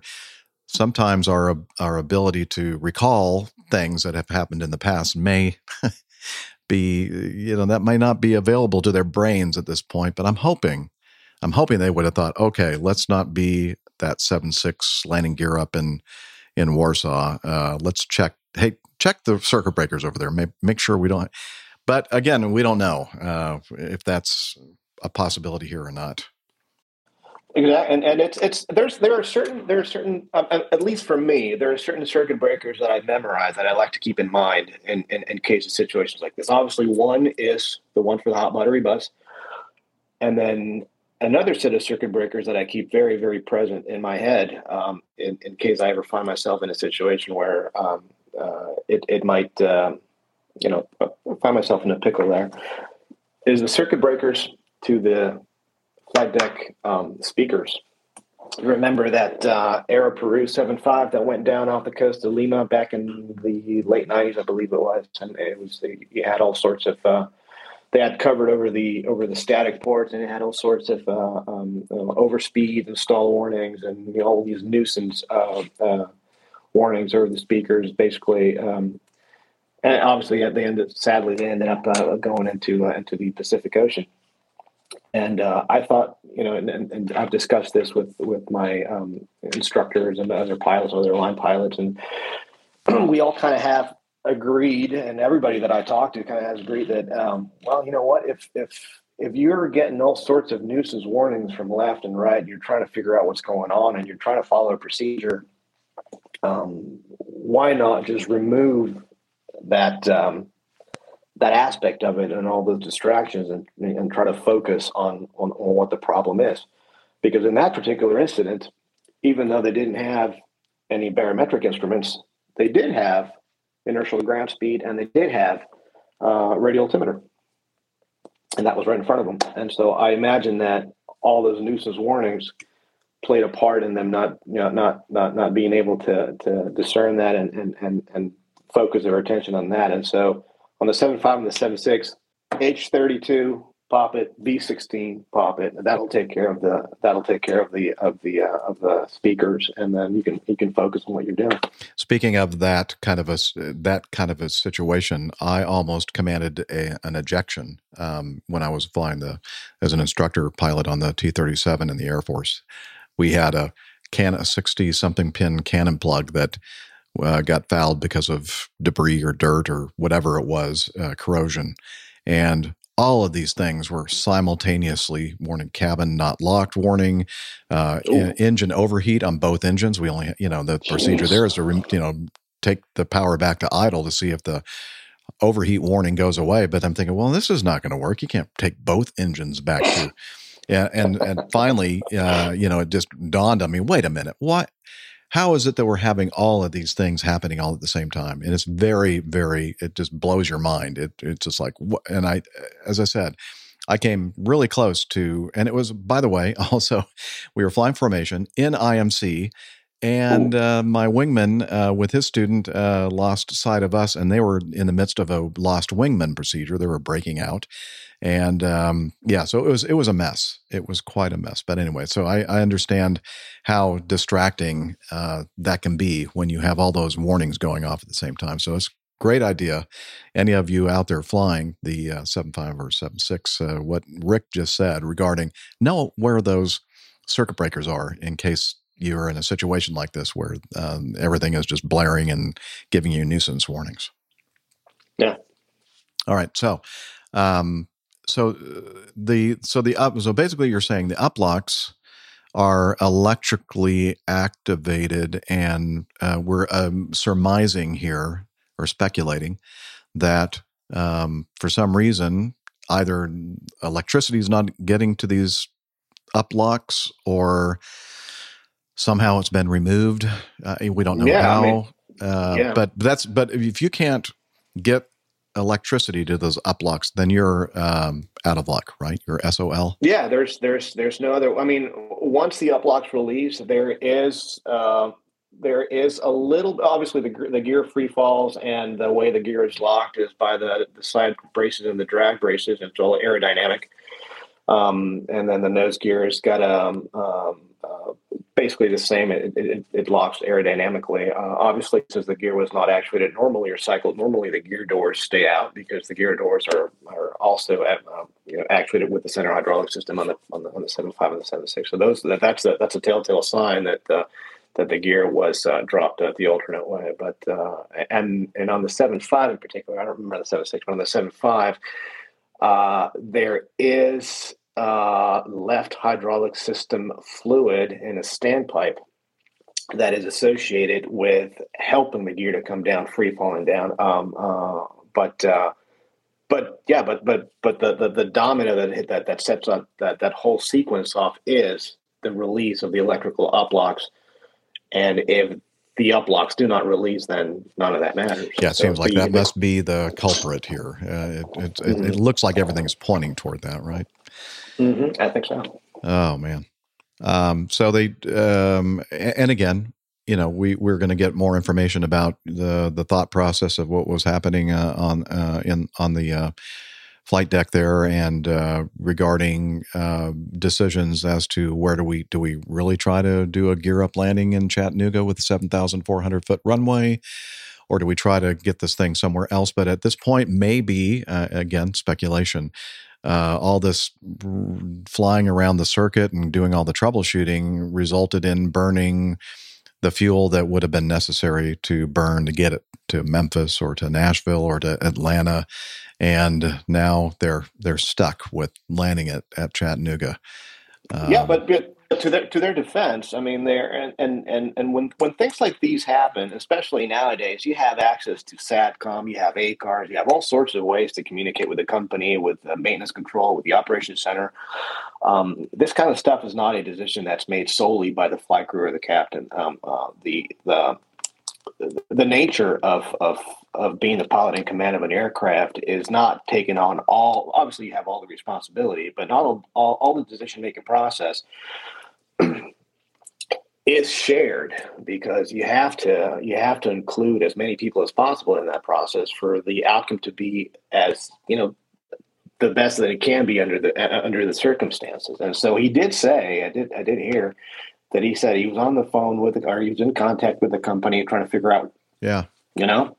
So if if they ended up back in chattanooga it's because perhaps FedEx told them to go back to Chattanooga, but they made that decision not knowing the the how how you know how hard or how difficult the situation was going to be down the road. Um, because obviously, um, talking about only being able to put the flaps out to twenty, you know, uh, flaps twenty, uh, a flaps twenty landing.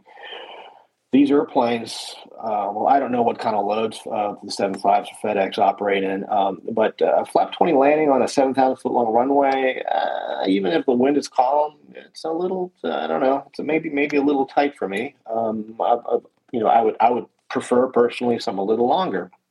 You, you talked about, you know, talked about Atlanta. Huntsville's right down the road. Used to fly in and out of Huntsville mm. all the time. Sure. Runway, what is it? One one eight right is is what's like Oh, yeah, very long. long. It's a long runway. So Yeah. you, had, you had a lot of very long runways, and the reason why I think they ended up back in Chattanooga was because FedEx told them, "Hey, go right back to Chattanooga," Yeah, and then yeah. they found themselves in a position where they didn't have the fuel to fly back out of there. yeah. Had they know So I- that they were going to land gear up, they probably would have immediately said, "Oh, I'm not going to do that here." You know, yeah. So I, but- I don't blame these guys absolutely. I, No, no, no. For that. It just kind of happened to lead them down that primrose path, I guess. And Exactly. and all of a sudden, when they realized, oh, wait a minute, uh, this path is no good, uh, it was too late to choose any others. Yeah. like to go anywhere else. Wow, I'm glad I wasn't in that situation. That's for sure. And I think Yeah, they did a great job. You know, the airplane um, looks like they maybe could use it again. Uh, maybe not the engines. I'm not sure how much Yeah. uh, protection that that cowling um, has to uh, prevent you know, s- you know severe damage to those engines. But I'm guessing they're probably not going to be able to use those engines again. But No, They- those those old rollers are are done. Yeah, and uh, you know the the airframe itself doesn't look in hugely bad condition, but of course that's just based on those photos that we're looking at right now at the resting point off in the grass at the uh, beyond the end of the runway. Uh, but that's an awfully beef. You know, Boeing makes a really beefy airplane, and uh. I wouldn't be really surprised, um, even at the age of this thing. I mean, I wouldn't be surprised if they it was a consideration to maybe try to fix it, put some slap some new engines on it. I don't know, or maybe it's because it's so old and as we know from vehicles, you know, uh, the insurance company may go, eh, "Nope, that's totaled." You go, "Well, no, it's it's Exactly. I can drive the car." No, It's it's good. totaled. Go out and buy a new one. exactly. Yeah. Exactly.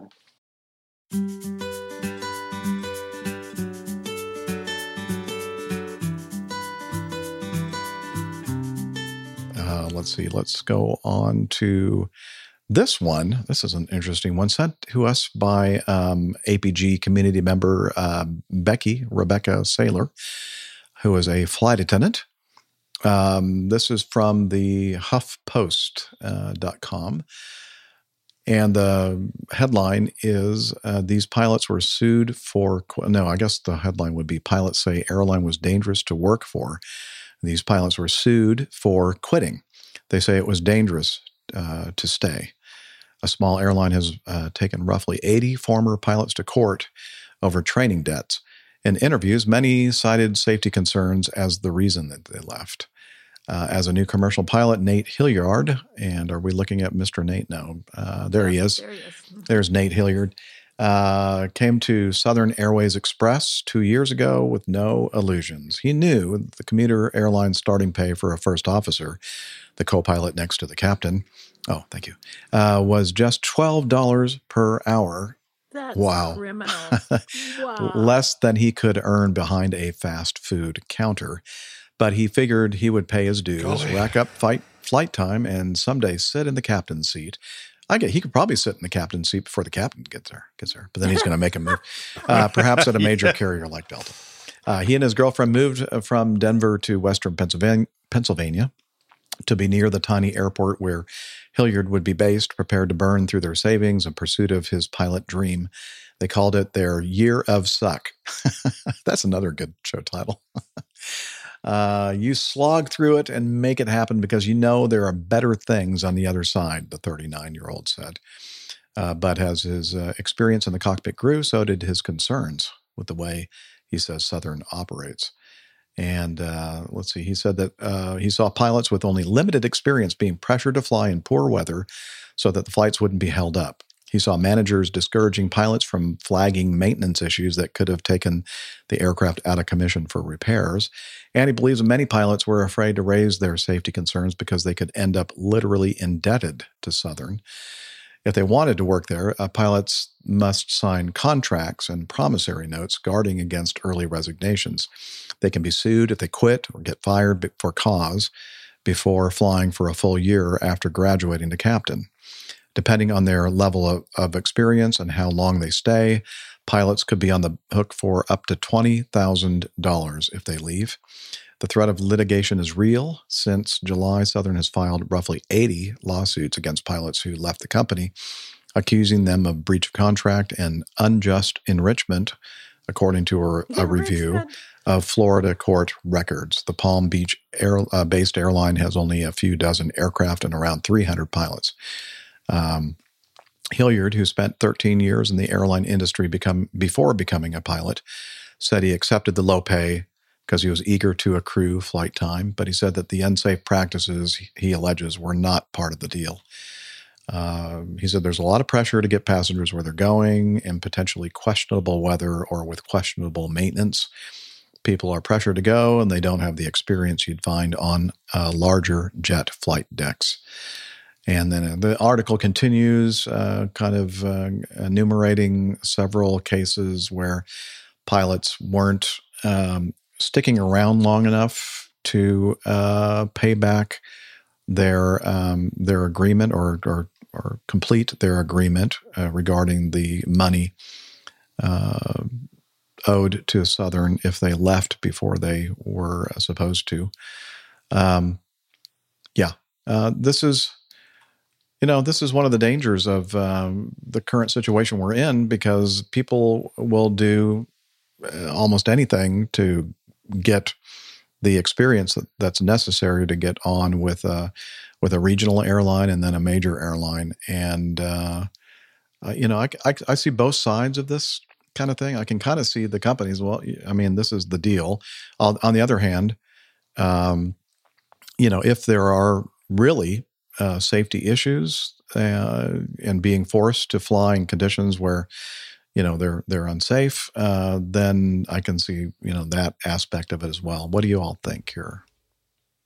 Yeah, there's a great um, uh, you know wish to get into the industry, and uh, I hate to say it, but uh, there are airlines out there to take advantage of uh, pilots who are desperate for the hours, desperate for a job, knowing that it is uh, the first step on the ladder that'll get them to somewhere decent. Um, but uh, of course, you know, twelve dollars an hour is a ludicrous uh, amount of money. Um, particularly in the current climate when there is apparently a pilot shortage. I hope these guys have managed to come up with more than just their own uh, um, opinions on whether it's there are safe practices or not, um, and they've managed to document uh, occurrences that they'll be able to use in court. Because otherwise, it you know he, he said she said it all becomes a bit difficult. Um, but I uh, I feel for them, I really do. Um, but uh, you know, and on the other hand, you've got to say that um, I doubt that a little airline this could uh, like this could keep going uh, if they if they didn't keep their overheads way low. Uh, and you know, a job flying is uh, better than being out of work uh, because your airline's gone bust. It's it's a difficult one, Jeff. It is. What do you think, Camacho? Yeah, I mean, I'm kind of torn on this one. Uh, to me, it almost feels like two separate, or yeah, not doesn't feel like. To me, it seems like two separate issues, right? The uh, in my mind, airplane safety is like there's just a clear delineation whether something is safe or something is not safe, and a pilot should not be uh, a pilot should not feel more justified taking action against a safety item um, uh, because of how he's paid, right?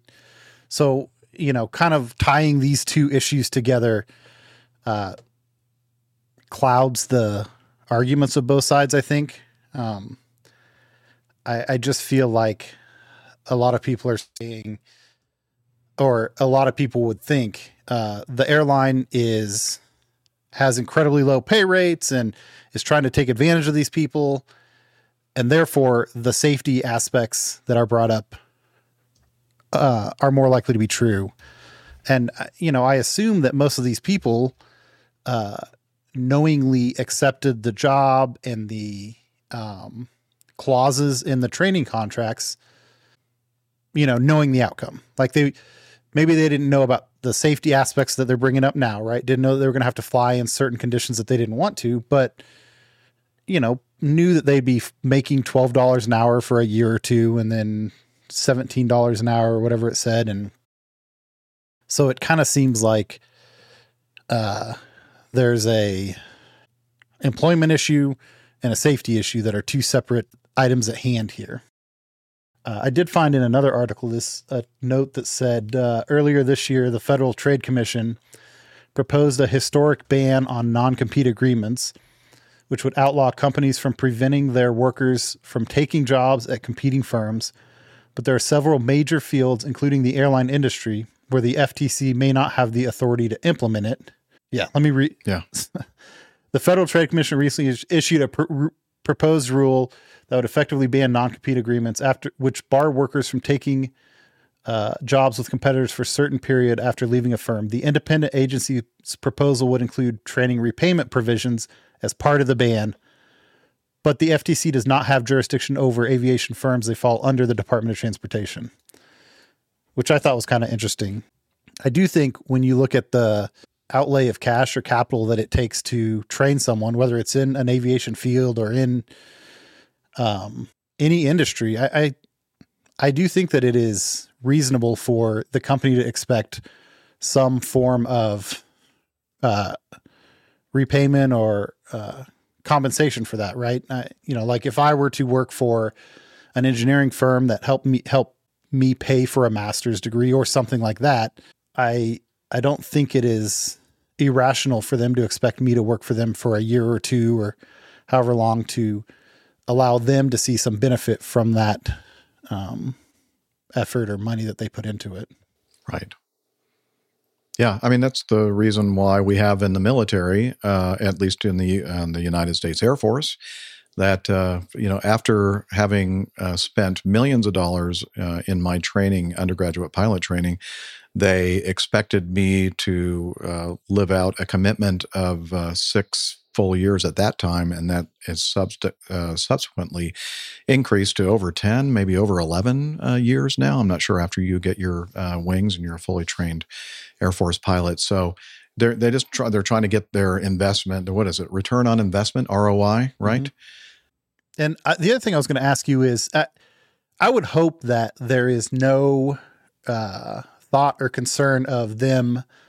Um, not reporting or kind of avoiding some of these safety issues because they'd be concerned of uh, retaliation in the industry at other places they would try to go work. Would that would that have any bearing on their thought process? Like, would they think, "Oh, I'm going to be labeled as a difficult employee" or anything like that? I I wouldn't think so, uh, but I, I, don't know. I don't know. I know enough about the uh, current situation when it comes to that that sort of thing. I do know that if they've had issues with their training records and and uh, you know yeah. passing check rides and that kind of thing, uh, are, is something that the uh, next um, uh, potential employer will have access to now, which is good. Uh, but as far as um, you know, like references as far as oh, this person you know is not reliable and they're not going to fly for you if it's raining or you know. Obviously, that's an exaggeration, but um, I don't know. That, that's a that's a good question that you pose there, Camacho. Uh, the other thing I was going to say is I, am a little shocked that uh, they've been able to even stay in business this long. Uh, you know, because like when I was graduating from college, the pay situation was horrible at companies like this. that was pre pilot shortage and all the issues we're going through now.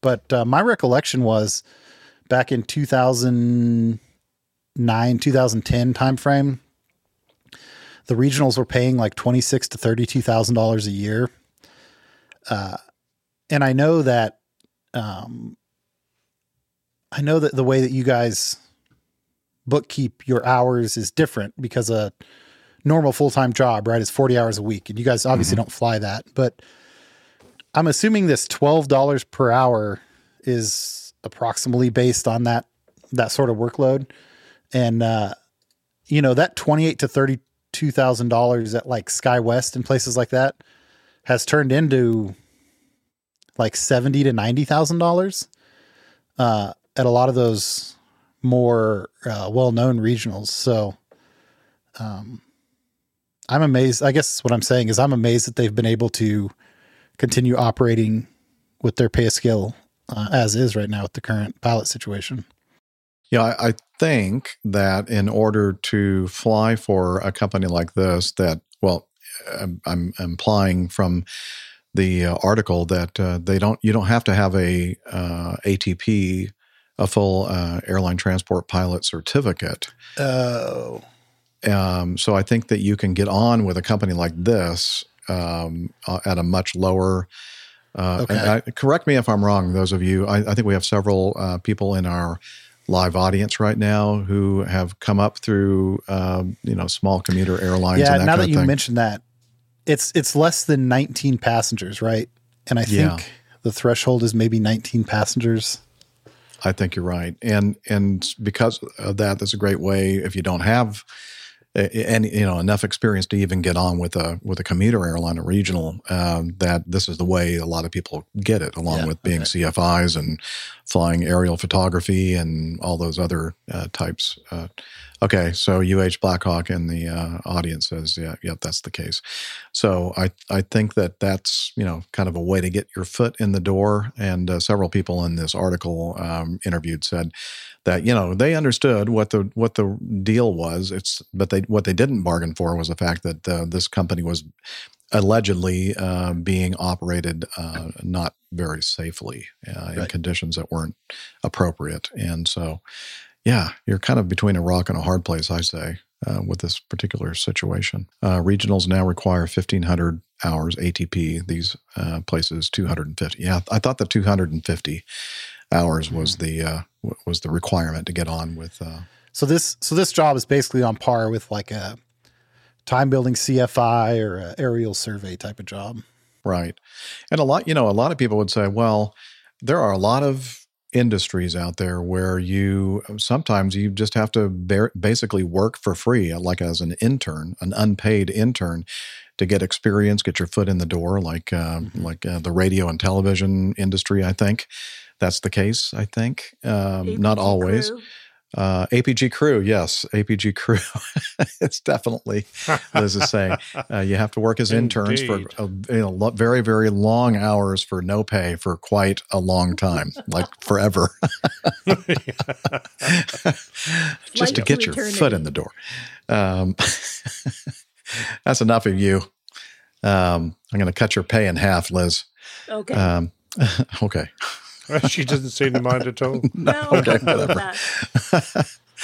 All Uh, right, let's get to know us. our segment where we get to know what everybody's been up to uh, between shows.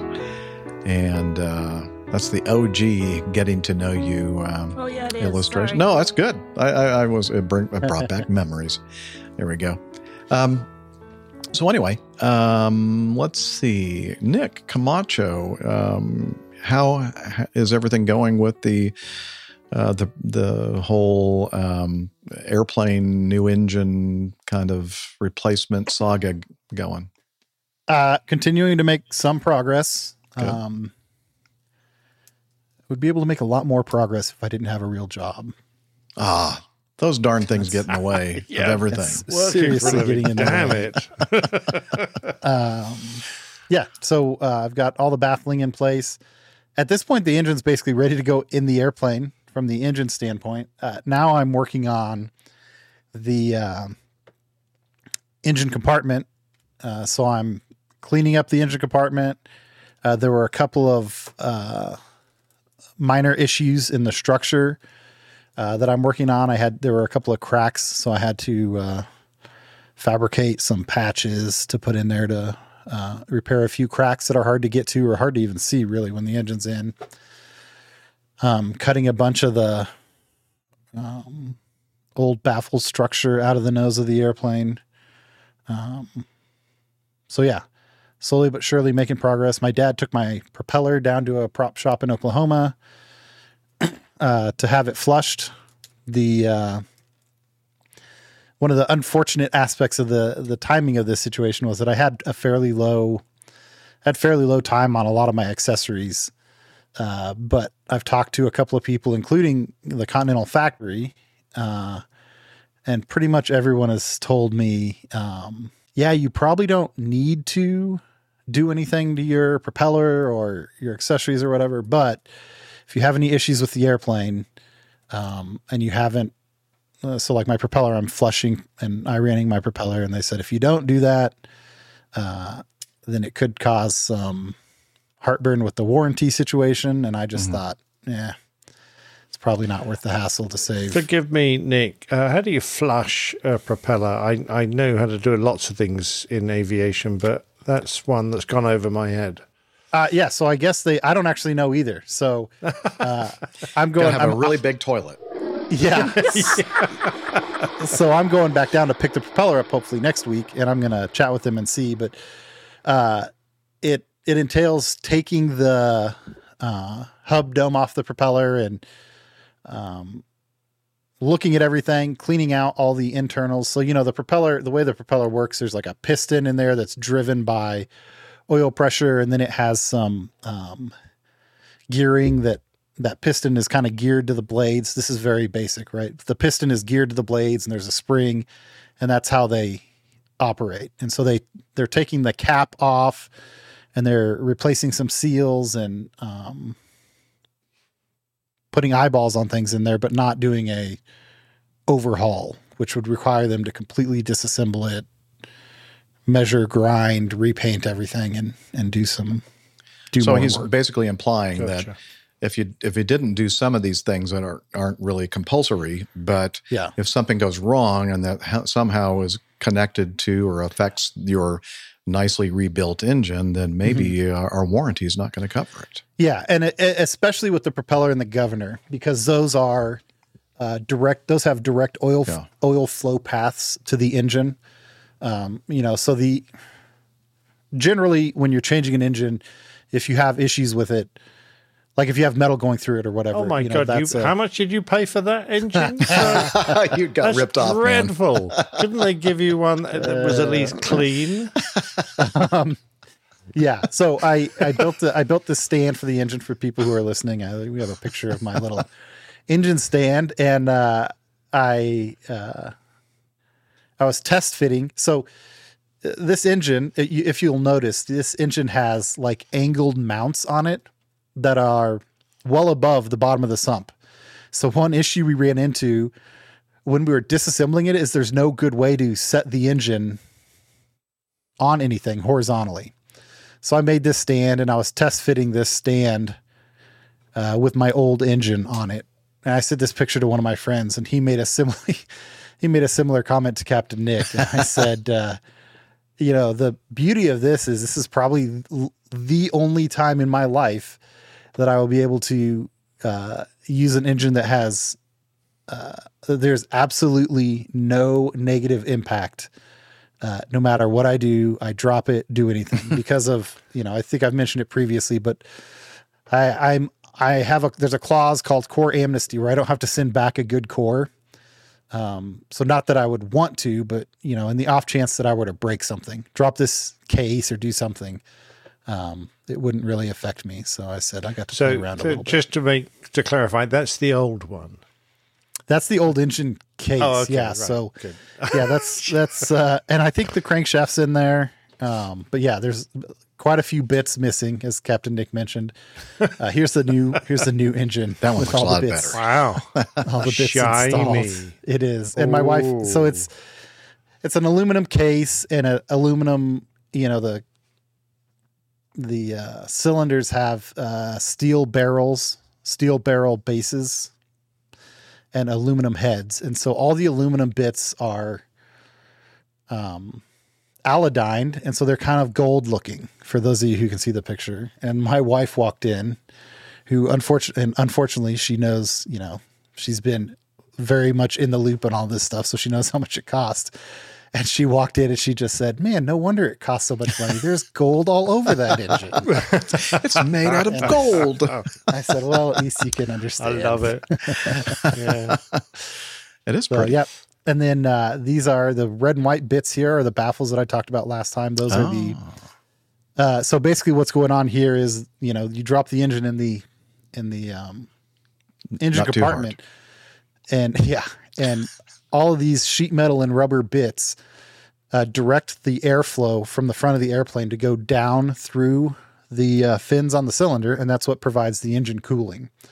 So if you just put the engine in the airplane without any baffles or anything, the intakes on the front of the airplane would allow air to blow through, but that air would basically blow right over the top and bottom of the engine, back to the firewall, hit the firewall, and go down, which is uh, uh very inefficient. That's so that's kind of how like the uh, old. That's how old.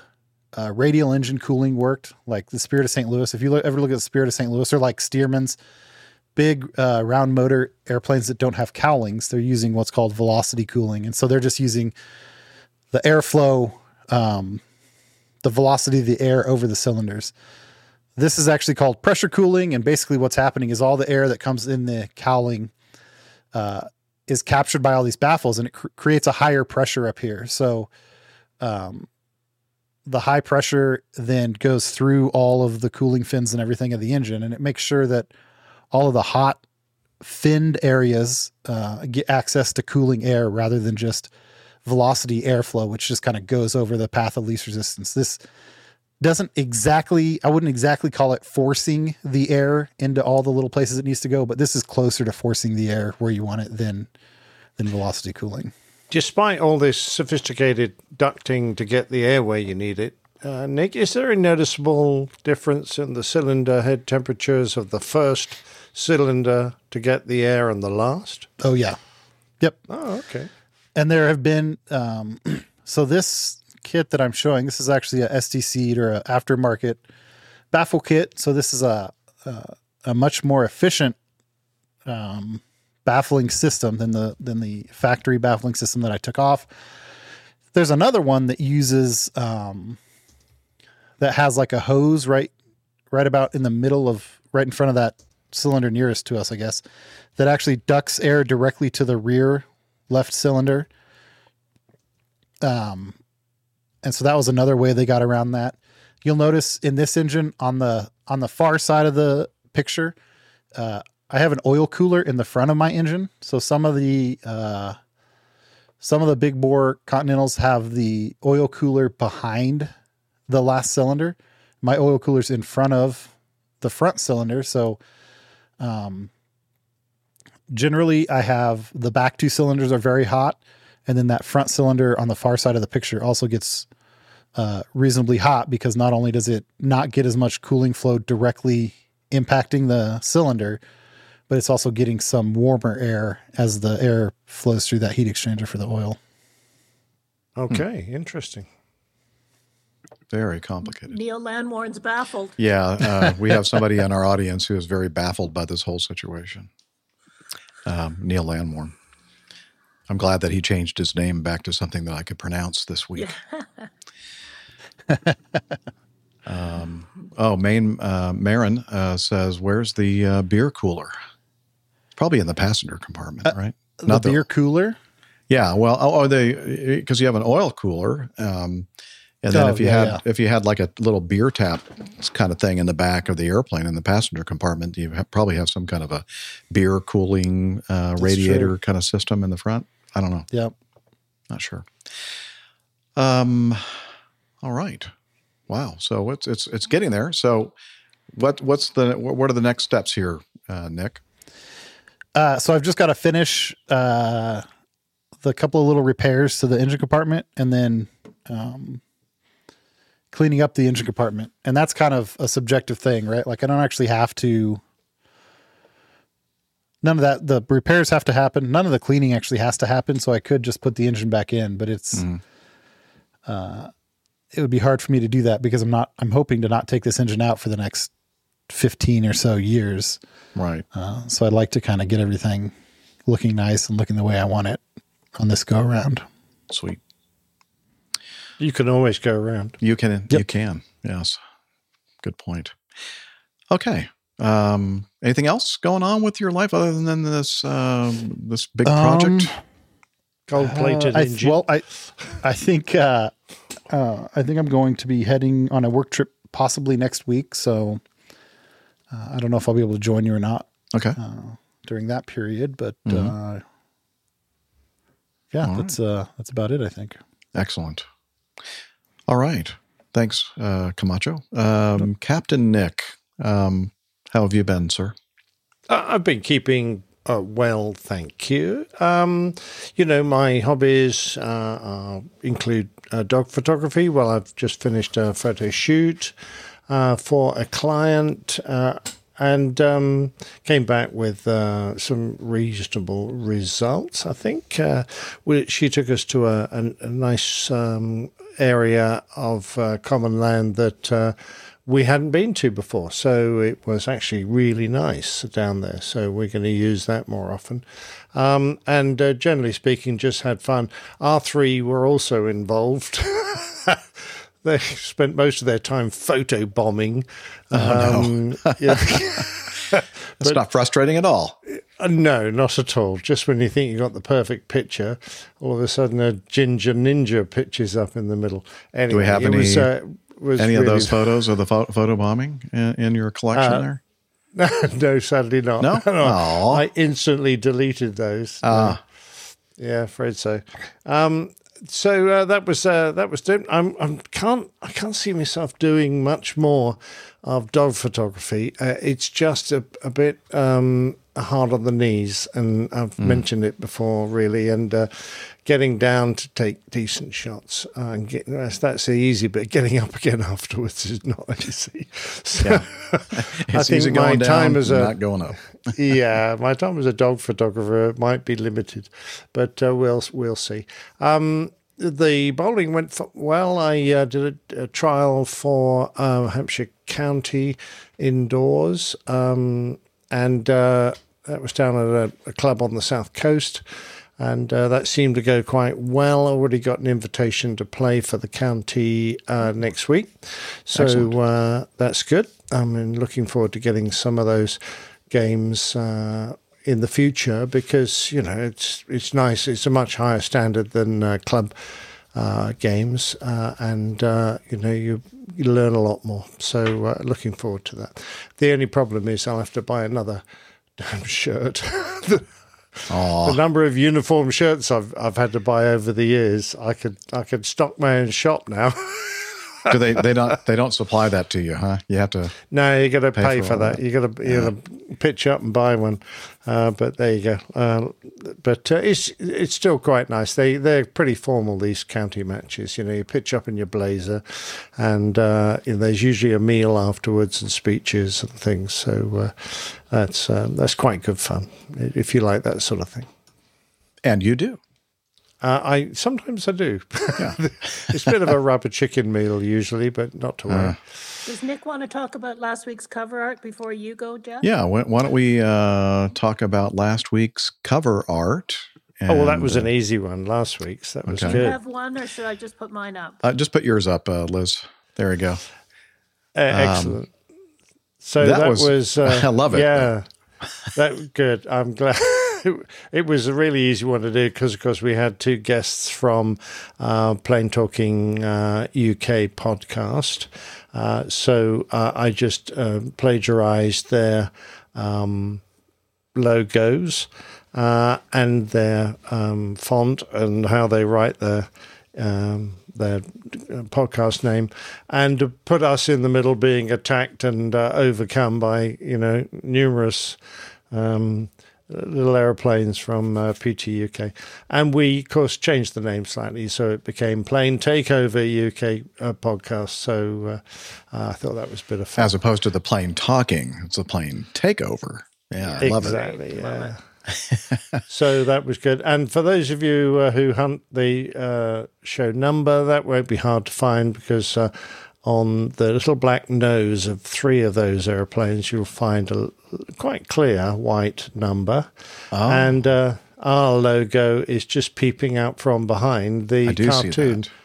The blue circle cartoon there. Yeah, up there So- toward the top of that cumulonimbus cloud. Up there. Indeed. Right up yeah. there.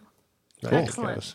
So that was fun. That was an easy one. It didn't take me, uh, well, actually, it did take me a little while because I had to find decent versions of their logos. Uh, You know, Oh. most people pr- produce just little logos, Mhm. which are tiny, which is no good for something that it needs to be quite a big picture. So uh, eventually I found what I needed. Yes. Very good. All right. Thanks, Nick. Jeffrey. Uh, Yeah, so, of course, I've been doing my typical um, I'm singing. kind of thing. Yeah. Uh, last weekend. Um, that's it, really, for me. Okay. Um, cool. Well, uh, Coffee let's fun. see. It's coffee fun time, and uh, this is where we uh, sing along with Jeff Smith. Oh, I was waiting for uh, Liz to do that, but I'm the one that has to push the button. All right, here we go.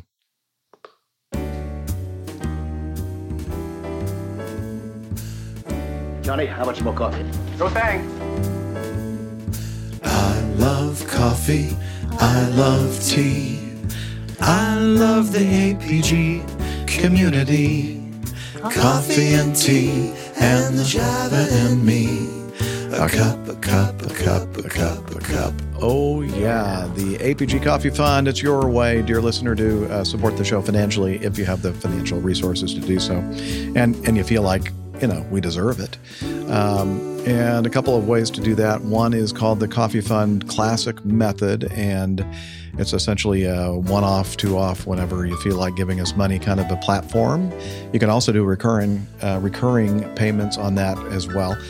Um, and since the last show, uh, an, another very nice contribution from uh, Zoots Karim, uh, who was in the chat room. I don't know if he's still there or not, but uh, thank you, Mazoots. As always, we uh, Dr. Kareem is a, has been a faithful supporter of our show. And uh, the other way to support us uh, and be part of the Coffee Fund cadre is to become a patron of our show via patreon.com. And we have, yay, a new producer, one uh, new producer named Glenn Fong. So thank you, Glenn, for signing up, uh, our newest uh, patron uh, via Patreon. So, hey, if you're interested in learning how you too can become part of this whole deal, head over to airlinepilotguy.com slash coffee. You'll be glad you did. We will too.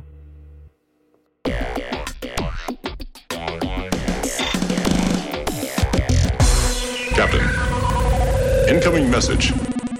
Okay, let's start off with this feedback from Texas Anla'Shok. Uh, greetings, Captain Jeff and APG crew. Well, I'm flattered, but I'm hardly an expert on small museums. I'm just in a position where I get around a lot.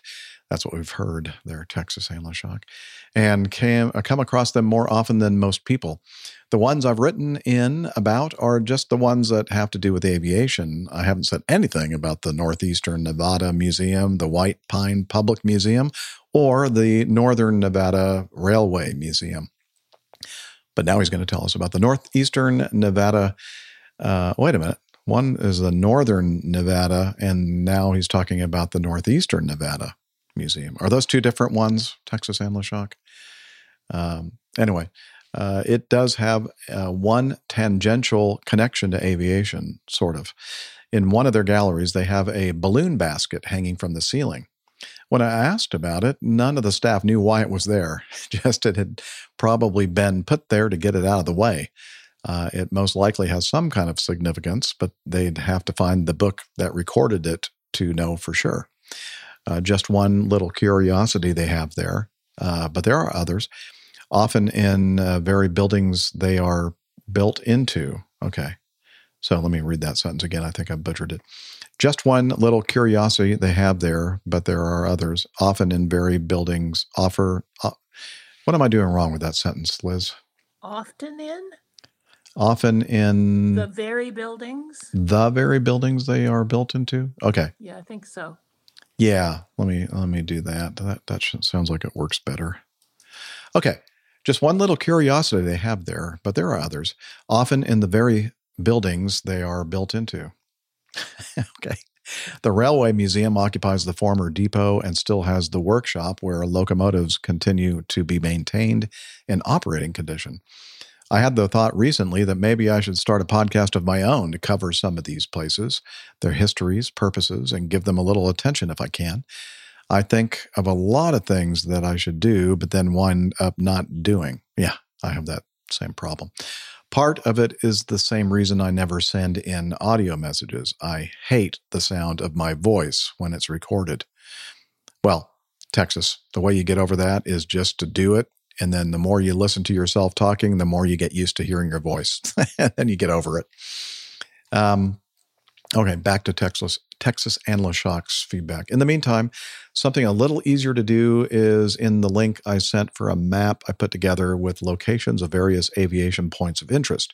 Currently, I have it categorized into major museums, small museums, aircraft on display, memorials, sites, and miscellaneous.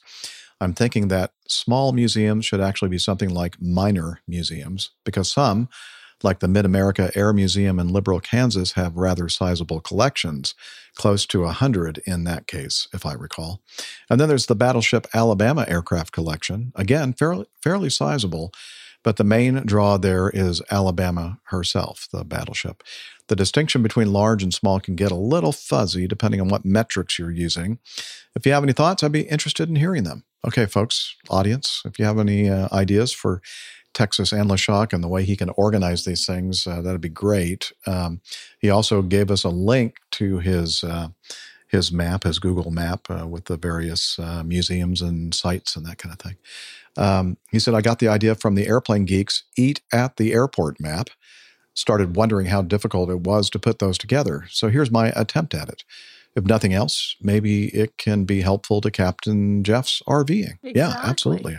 I'll have something to. Oh, that would be a great refer idea. To. Yeah. You're gonna have the to next add some 20 more. years Yeah, visiting contribute museums. Yeah, that's right. I can contribute it, tribute to it as well. That uh, well, that would be a lot of fun.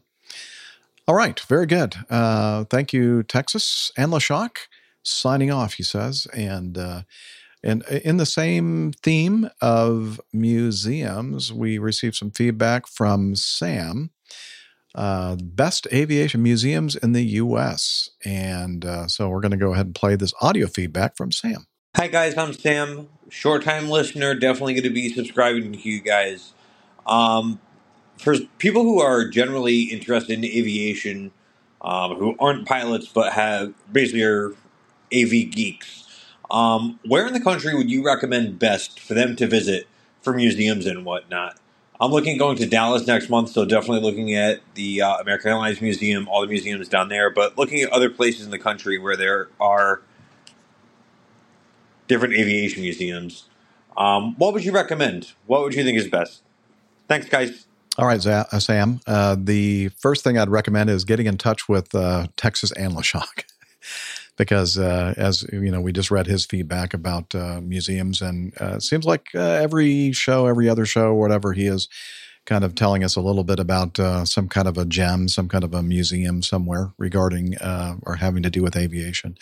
Um, so yeah, maybe we can put the two of these folks together, Liz, Sure. um, somehow. Yeah, I can do it. Um, but I would say, and I think I heard you say, Liz, in, in the control room uh, audio, that uh, the U.S. Air Force has a pretty slick little museum up in Dayton, Ohio.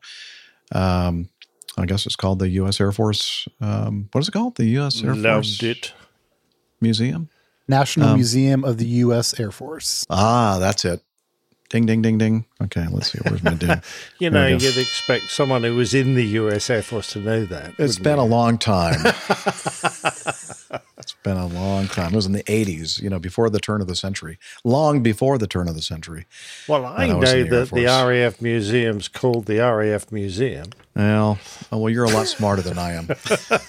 your, your brain cells aren't deteriorating as rapidly as mine. Get Oh, it. poor Get back to Jeff. Subject Uh, at hand. Yeah. Okay, let's get back to the subject at hand. Okay. So Stop Dayton, nagging, that's Liz. Dayton, Ohio, yeah. Yeah, it's Dayton, Ohio. Um, so yeah, the the uh, Air- the American Airlines Museum would be great. Um, I'm thinking that uh, oh yeah, Udvar Hazy and uh, Dulles uh, at the Dulles International Airport, and Yeah. There, so there's actually two. There's the Smithsonian, right? There's like the main Smithsonian yeah, Air Museum and Udvar Hazy, which are not they're not super close to each other, but if you're in or near Washington D.C., probably worth hitting both of them. yep. Um, Does There are Delta, so many- does Delta Airlines, your sister airline, have a museum?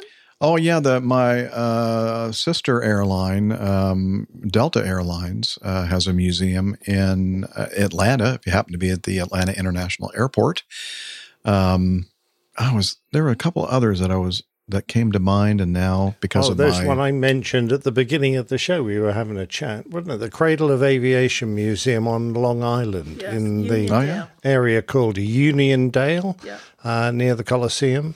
And um, they it, it is an award-winning um, small museum because of the quality of the exhibits and how well it's laid out, uh, and the, it's a really fantastic set of buildings as well as well as being on a very historic site. It's actually in So- Garden City. Um, in Garden City, on Charles um, Lindbergh Boulevard. Charles Lindbergh Boulevard, there on Oh, there Long. Island. Well done, staff. Yes. Thanks, staff. Let's see what else. Oh, I was thinking um, Wichita, uh, where uh, Camacho lives and is uh, broadcasting You mean his from right now, has his house has a great museum. The his collection. there's a really good old engine in unsuccessfully there. Trying to keep flying. Yeah. yeah, there's a there, yeah there's a hangar at the uh, Stearman um, Airfield. Yeah. Uh, where there's a, quite a collection of aviation history. Uh, I will say, I, old engine parts. oh man, critics everywhere. Uh, I didn't catch. I didn't catch, uh, or I wasn't. I guess paying enough attention to him to to hear if he was going all over the U.S. I heard him. I heard him mention the American Airlines Museum, but Mhm. um, there is, you know, if he is coming to Kansas, uh, the Cosmosphere, which we've talked about in the past, is really cool. Uh, is a really cool space museum. There's not very much aviation.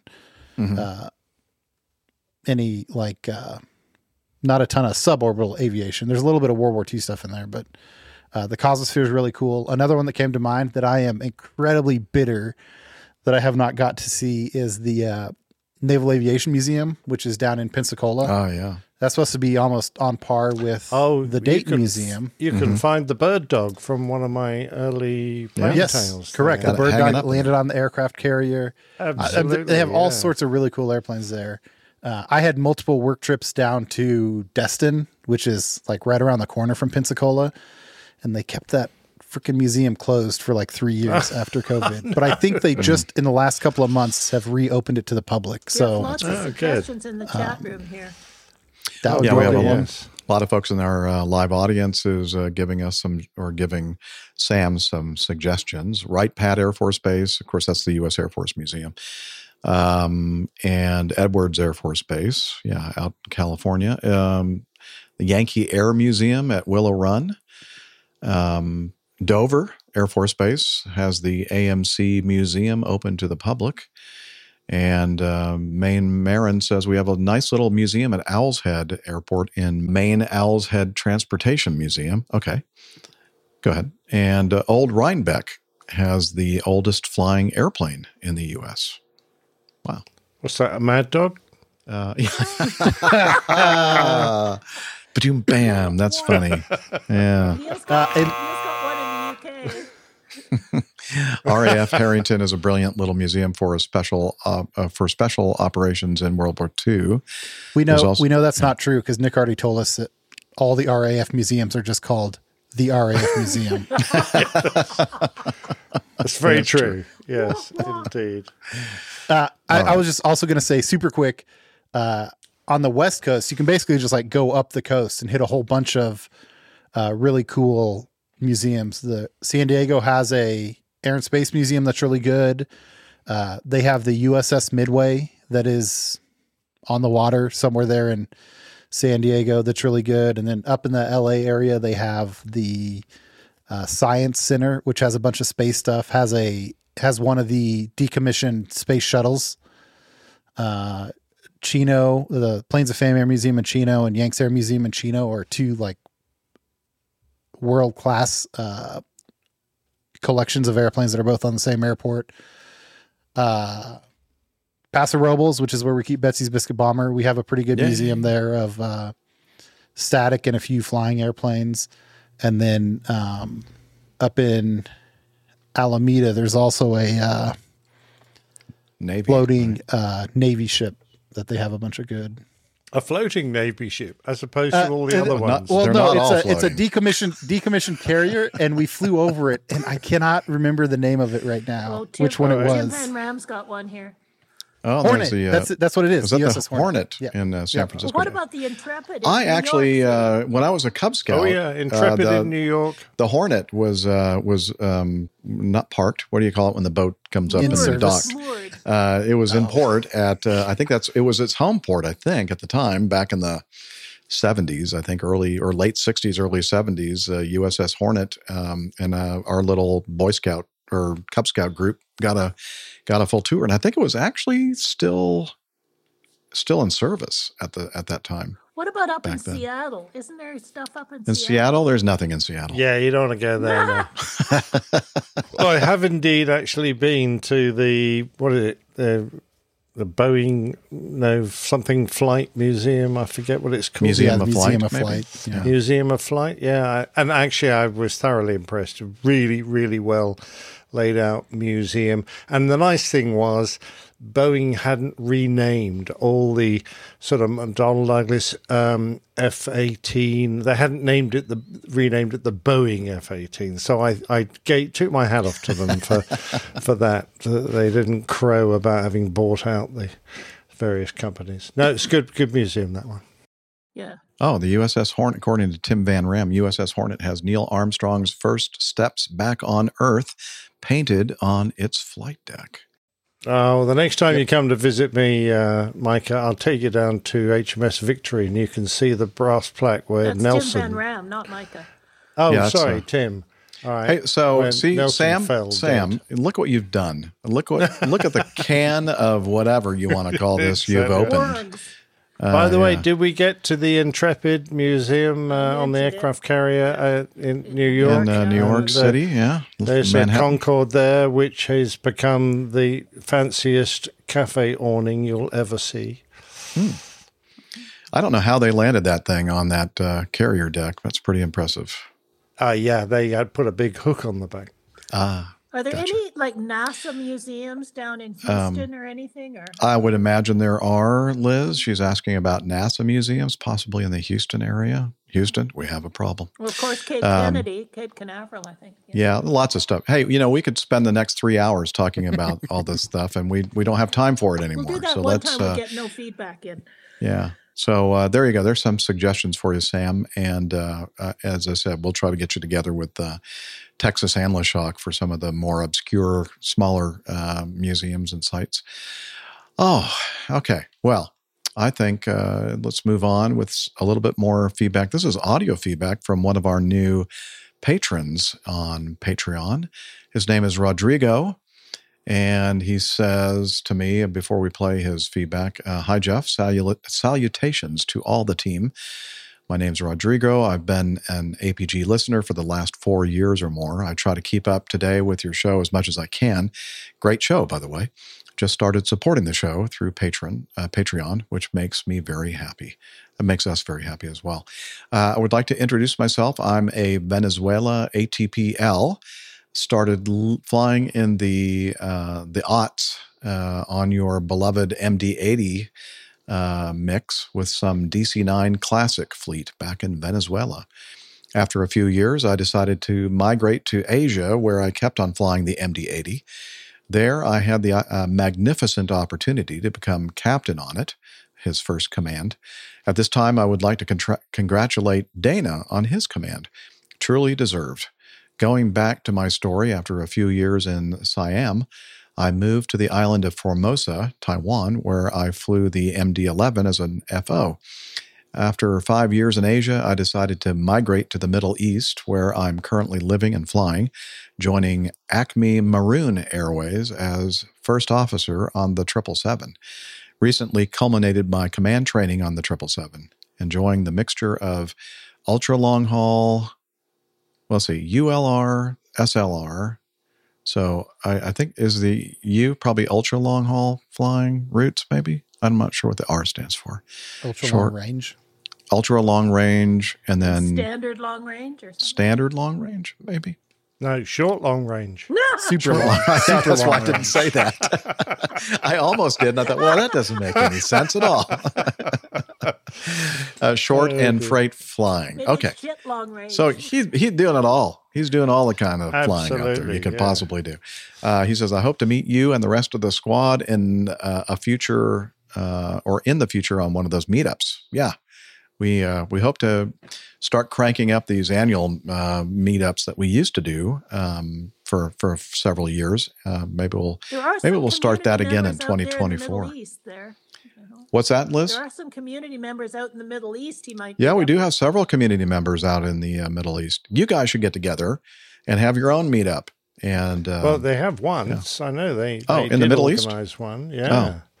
I don't in remember Dubai, I think it was. Oh, okay. Well, very good. Anyway. Anyway. By the um, way, um, you sure he, um, Rodrigo didn't misspell uh, that last thing he did? It wasn't fright flying as opposed to freight flying. Oh yeah, maybe he meant fright flying. It is. We're getting close Fright- to uh, yeah, Halloween. we're getting close. That's exactly what I was thinking. but I think I think he spelled it correctly. Freight flying. Let's Good hear Nick. from him now. Uh, you know, we should probably hear from him now, Liz. That's a good idea. Uh, so here we go. He uh, used uh, uh, what is it called? SpeakPipe. And you can use the same thing if you don't want to record something on your phone or computer or whatever and attach it to an email. You can go right to our our website and uh, the contact us page and click on the thing for SpeechPipe not speech pipe, speak pipe. And I think you're limited to like 90 seconds. Yeah, if that, something like I, that. I think that's right. So he sent in three, actually, he sent us four recordings from SpeakPipe, but one of them was kind of a kind of a re- repeat or a duplicate. So we're, I think I got these sorted right uh, correctly, Rodrigo. So here we go. Here is uh, part one. Uh, so it's Rodrigo from the Middle East, originally from Venezuela. I've uh, rejoined right now the Catre of the Coffee Fund. Well, I did it through Patreon. I think it's non the non-traditional one. But I wanted to say my I wanted to send my appreciation to all of you guys, Liz for producing, Jeff for keeping up the podcast, and of course the rest of the crew. You're always a welcome and lovely company, especially in the long, long trips around the Atlantic and the Pacific when you're uh, just struck in the bunk and wondering, should I sleep or should I rest? what I'm going to do with it. So sometimes, and I would say a lot of times, I spend a lot of time with you guys enjoying your podcast. So as always, I wanted to send my word of appreciation and as such, hope to actually meet you soon in one of your meetups. I hope to be able to work around my schedule around one of those. Anyway, take care. Bye. Also, I wanted to add listening just I just finished listening to 589. You guys were talking about weather avoidance. Um, one of the things I've been doing the last few years is line training here at the Maroon operations, and um, we do talk about that quite often. It is an interesting topic, especially started my my career back home in, in the Caribbean in Venezuela, flying DC nines and MD eighties. And the art of flying around weather in the intertropical zone is very, very different than when you are flying up states or you're even flying down under by Australia or even further down on the tip of Africa or far south as Argentina. And even understanding weather radar returns, uh, the way that um, convective activity is reflected based on the type of humidity and the type of energy that you require to have that convective activity is quite interesting. I'm pretty sure that Rick has seen his fair share of uh, different kind of phenomena, but the, it's something that really requires a lot of experience. It's an art. It's not more than comes with only knowledge, but also the experience of knowing what are you looking at and what are you supposed to do around which kind of weather. Hey guys, final question. Have you heard about evidence based training, EBT? And if such, are you implementing those in the US? I don't know if they're doing it at Acme or Acme Giant or any other operator based on uh, FAR 121 or 135. Uh, if you haven't heard about it, uh, a quick presentation, a quick idea. What I'm talking about is that they've removed the traditional way of doing uh, cycle based uh, simulator training and now rounds up more rather than repeating what used to be old systems and we're going to deal with hydraulics, electrics this time. What they're trying to do is generate something more randomly.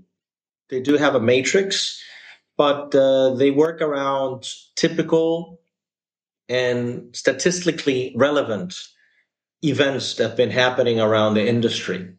So, of course, wouldn't be the, the main subject, but now that we're looking at so many incursions, that could be an example of those. Well, if you have a, heard about it, would be nice to know. Otherwise, well, something to talk about. Take care. Okay. Thank you, Rodrigo, for the great uh, audio feedback. And uh, hopefully, we'll remember everything that you talked about and asked about in it. And uh, we'll start with what you just ended with the um, evidence based training. And I don't know if my company has actually used the actual term evidence based training, but I think that they have incorporated that s- style uh, into uh, in the um, training cycles that we have at Acme uh, every nine months. Um, one of those is the performance uh, related kind of uh, recurrent training where you you do your you know your uh, V1 cuts, you know the engine failures on takeoff kind of thing, or shortly after liftoff. Uh, or past V1, V1 cuts, I think we call them. there, I got it. Uh, we do that kind of thing, all the uh, like you know wind shear recovery um, maneuvers and uh, that sort of thing. And then the other, the next cycle um, is line oriented flight training, where I think they do a pretty good job of like culling some of the more recent incidents uh, that have occurred, and they might see some trends uh, in in a particular area, and then they try to tailor that particular cycle, uh, recurrent training cycle, to um, expose us to that sort of a, a, a situation. Uh, Nick, uh, uh, if you recall back uh, way, way, way back uh, when, when you were actively flying, um, uh, I, no, I've, the- I've managed to banish all my simulator. I know. I think I have too. episodes from my memory, so that I don't have any trauma. I don't blame you. Uh, my, my psychologist recommended that. Um, yeah, so- easier to sleep at night. yes, indeed. no, I, I can't say I've ever heard of that term. Uh, so, um, I mean, I, I know that um, we mixed in with our standard um, procedures that we were required to do on a regular basis. We mixed in current um, favorites uh, items that were hot topics, uh, things that are, that were occurring with uh, aircraft around the world uh, that we flew or similar. So they they always had a a, a view to keeping everything as current and as rel- um, relevant as they could. But uh, you know, there's only a limited amount of time you can spend in the simulator each year, and uh, as far as I was concerned, it was the least the better. But there you go. Yeah, I agree. I agree. And um, as far as I know, unless something really weird happens, I am never, ever going to have to step into one of those darn things ever again, at least uh, uh, being evaluated or trained. I might be there just to have some fun, perhaps, but uh, Oh, that would be lovely. Yeah. yeah. but not, uh, yeah, never again. I've had my last Oh, simulator training. Apparently, uh, Virgin Australia and Qantas uh, have adopted that. Hmm. There you go. Good. KFC Mm. make Uh, good let's see. winglets. Uh, that's that's from KFC. Make good winglets. Apparently, this person really loves winglets uh, from KFC. And who doesn't really, honestly? Um, Um, just before you move on to the next topic, uh, Yes, iHall Liz? Boxes has the explanation for ULR. It's ultra long rest. oh, the uh, iHall boxes has the exclam- explanation for ULR. It, it stands for ultra long rest. Now we know because that's what you do. You do on your ULR. You listen to APG. Yeah, Jeff puts you to Well, that's sleep. another potential show title right there. Too many to count. Uh, thank you, Tanya. Yeah, I mean that's. Uh, I'm, I'm so uh, happy that I'm never going to have to subject myself to that torture ever again in my life. Um, yeah. So, oh, the other thing uh, that he was talking about before on the second part, uh, he was talking about the uh, the weather, especially in the ITCZ, the Intertropical Convergence Zone, one of my favorite places on, on Earth. Not. Um, where weather can be quite a challenge and and he makes a very good point i mean there there are skills you know like technical skills you have to manipulate radar and that sort of thing but there is a there is an art to it uh, to understanding where you are what the humidity levels are like and you know what the return looks like on your radar screen in the ITCZ might look very uh, harmless uh, if you associate it with what you're used to seeing in the in the northern or the southern hemispheres. But uh, yeah, around the intertropical convergence zone, even a green return can sometimes be quite violent weather. So um, definitely, you know, it's good. To, gre- it's great to have tech skills, but it's uh, also great to be able to have experience and wisdom and and uh, just uh, you know be able to uh, you know utilize the art of weather avoidance. Anything else to comment on from Rodrigo or uh, no, any great feedback. questions? Thanks very Yeah. much indeed for uh, sending it in and appreciate your contributions to the show. And we look forward to hearing from you more in the future, Rodrigo. And again, I think we did we talk about it in the last show. Um, I, I think we did. Um, he was one of our um, uh, patrons that we uh, mentioned on the last show, and he said, "Let's see if you can pronounce my last name correctly." And we still don't have any audio feedback from Rodrigo, uh, whether Pacheco, Pacheco, but but what what was you you said? Uh, Pachinko. Pachinko. Well, that's definitely not it. No, that's that Japanese gambling thing. okay. Uh, help us, Rodrigo. Send in some audio So the- feedback and say your last name. The Chiefs have a running back with a last name that is spelled like that. Oh. And he uh he pronounces it Pacheco. Pacheco. I don't know if that has any relevance at all here. But Well, I mean, that's one little data point. That's better than what we have to work with for sure. So, okay, Pacheco, I like it. All right. Uh, oh my goodness, shall we shall we tackle this one? Yeah, we have to. Uh, Glaucus uh, sends us some feedback. We haven't heard from him in a while. He says, "Long time no speak. Hope you are all well." Haven't been very present lately. Lots happening in my world at the moment, but I miss you dearly and look forward to getting back into it. Thanks, Glaucus. We miss you dearly as well. Here's a reminder of how stupid some people can be, even after scoring one of the best jobs in the world. And then there's a link here that he's given us. British Airways pilot Mike Beaton snorts cocaine off topless woman. And this is from news.com.au, Australia's leading news site. Uh, I find it nearly impossible to believe how someone can throw their life away so easily for such a futile reason. Well, this guy will have a lot to regret. Uh, I can see you are now inviting some dodgy Brazilians to the show. So where's my invite? okay, Glaucus, yeah, start an aviation podcast, and we'll we'll have you on the show.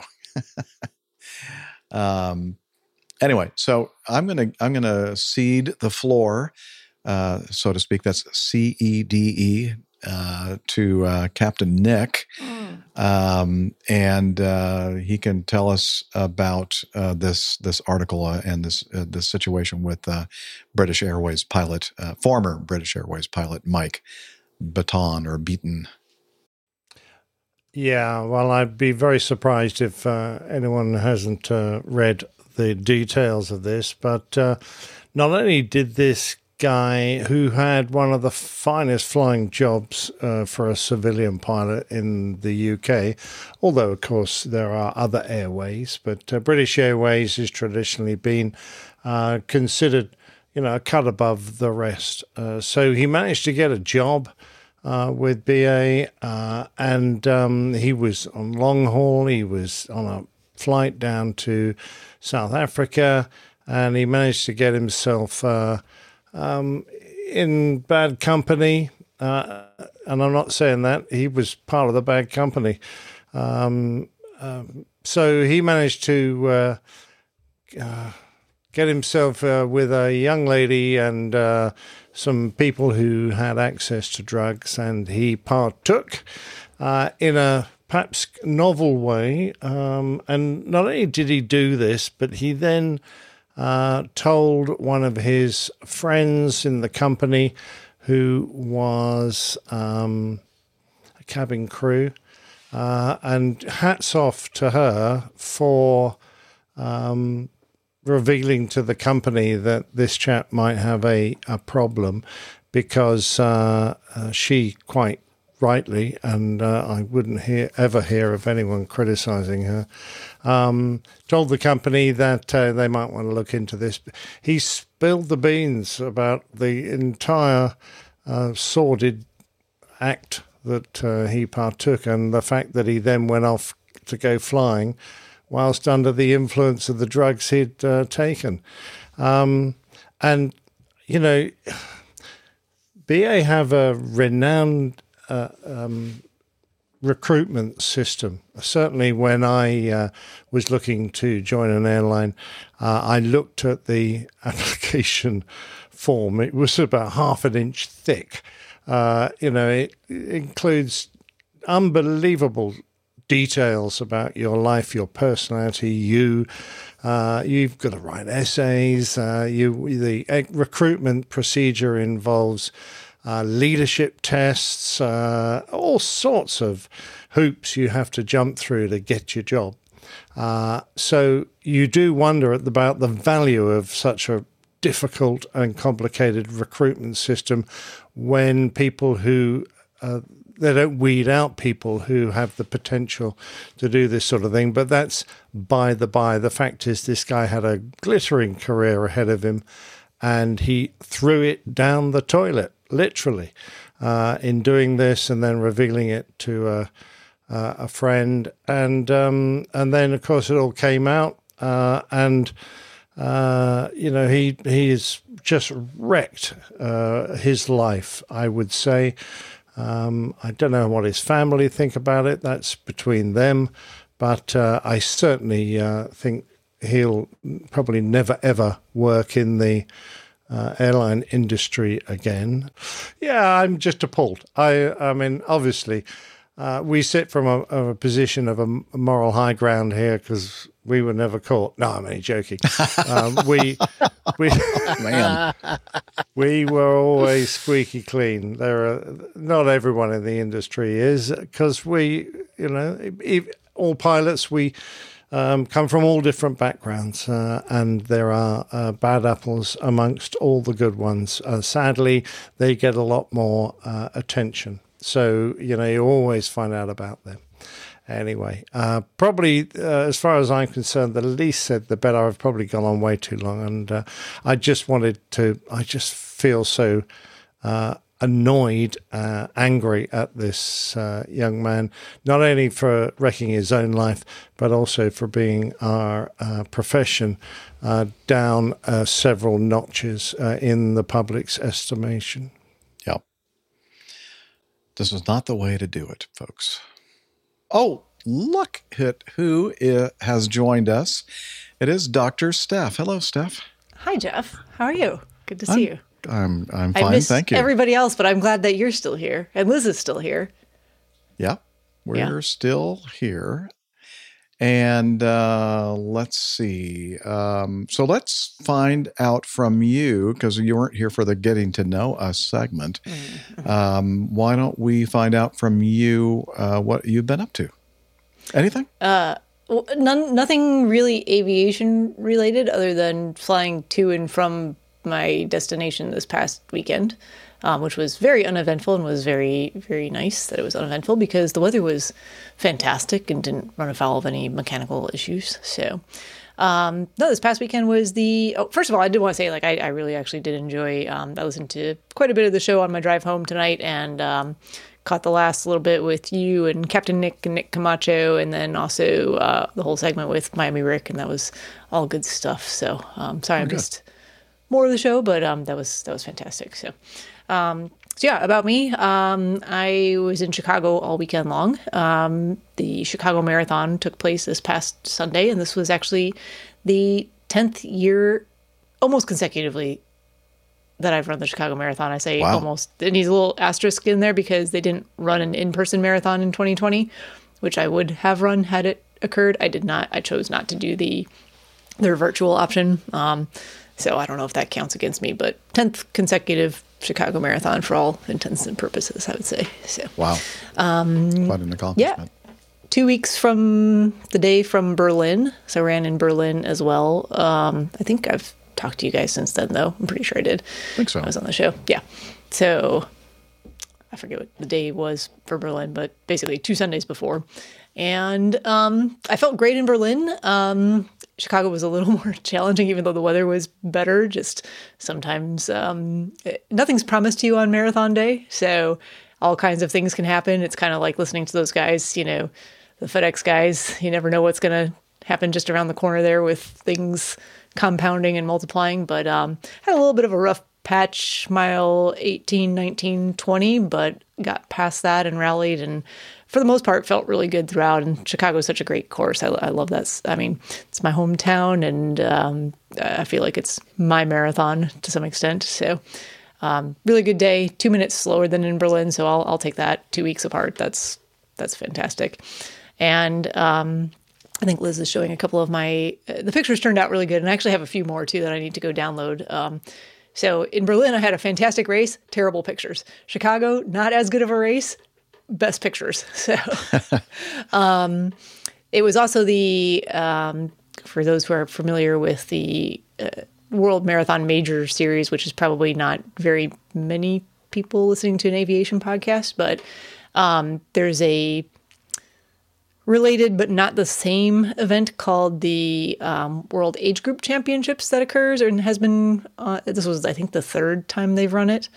Um, the first time around, um, so it's it's for age groupers, but really masters age groupers, so anyone forty and up. The first time it happened was in London uh, in twenty one, and I was not forty. Um, so I didn't participate then, but uh, somehow lucked out with an invitation this year. I think what happens is you can you can time qualify, which I'm definitely not a fast enough runner to time qualify for the championships. But then they also take a certain number of people who have run a lot of marathons in the preceding year and have a. Um, Liz is controlling the, the video here. who have Hey, um, staff, get it together. I don't need a close up of me. It's fine. Just show me and Jeff together.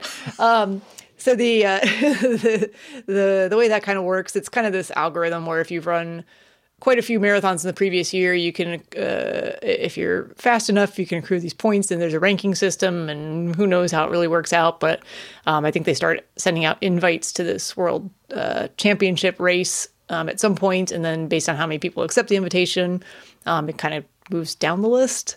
So I I think I was perhaps a little farther down the list of invitees, but either way, I'm very honored to have. Nah, um, you were right at the top. Definitely was not. very honored to have been invited and be a part of it, and um, uh, that was cool because you get a little bit, you get treated a little bit um, like a, a VIP at the event. You get a there's a special tent that you can go into in the morning and catering and uh, they're like extra toilets. There weren't. It was still just the same mobbed like porta potty lines as anywhere else. Um, spe- uh, separate gear checks so that when you finish the race your gear is just right there kind of waiting for you. Um, and a Heated nice big fancy seats, I'm sure. Mm, Right? yeah porta potties yeah. It was 45 degrees outside.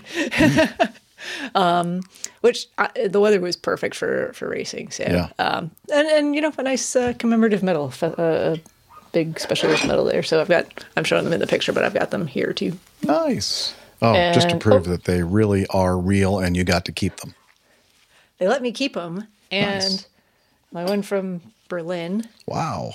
and i ran the 5k on saturday too but not just as a shakeout Wow.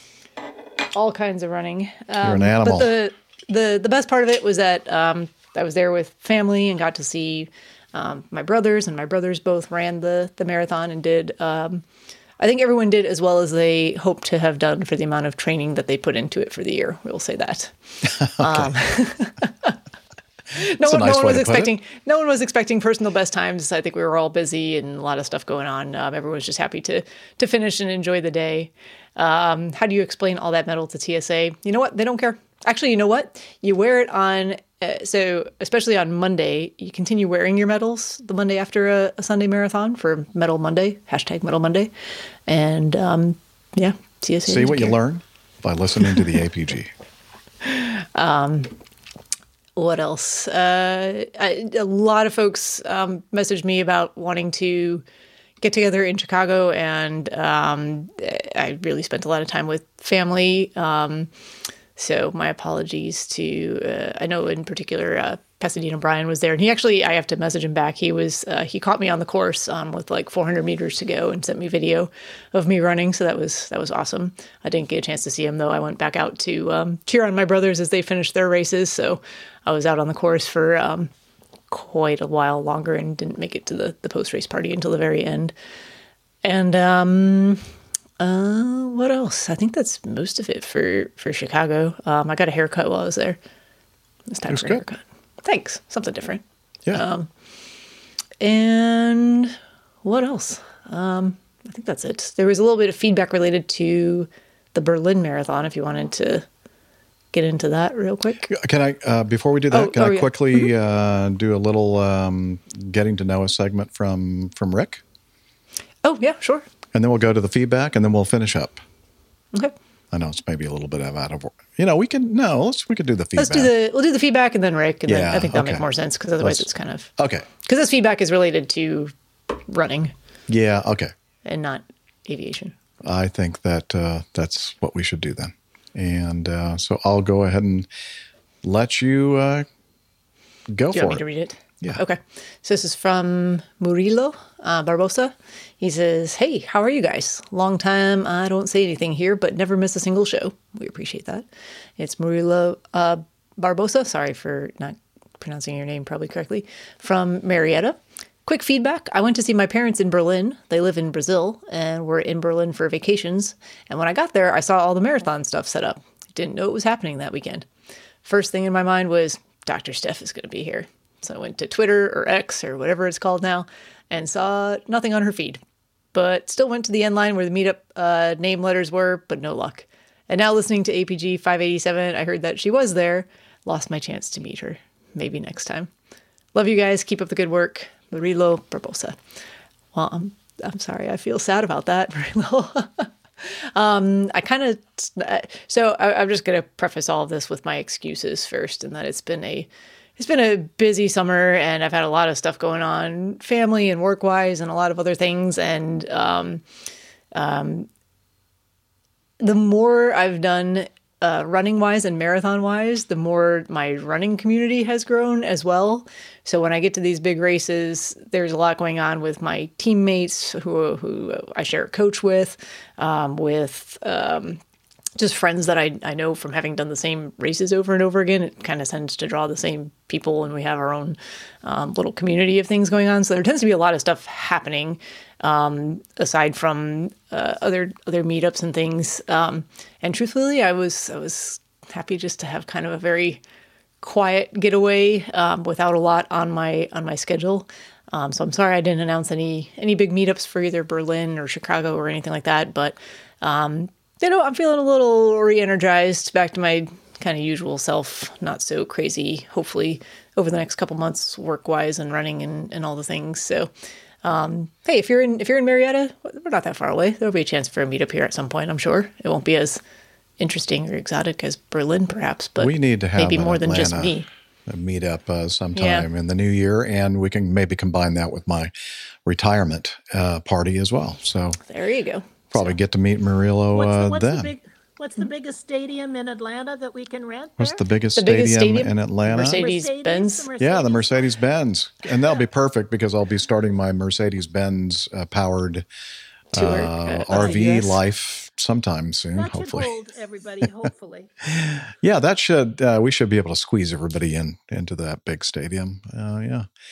Uh, so what is what does he mean by wor- meetup name letters? I, I Oh, so at the end of a marathon for like runner reunite with family because these races have 45, 50,000 people in them. Yeah. Oftentimes in the uh, Berlin and Chicago both have uh, have finish areas in big parks. Um, it's Tiergarten um, in Berlin and it's Grant Park in Chicago, and they take over a lot of the space. And in those areas, they put up these big. Um, uh, either signs or they almost kind of look like you know the used car lot like blow up like things um, and they just put letters on them so like a to c f to g you know like and, and then if it's your your last name is one of those letters it's an easy way for your family to find you afterwards so you Ah. just go to the go to that area and meet up with people and i'm, I'm sorry that in berlin i didn't meet up with I was going say, did anybody you do after that?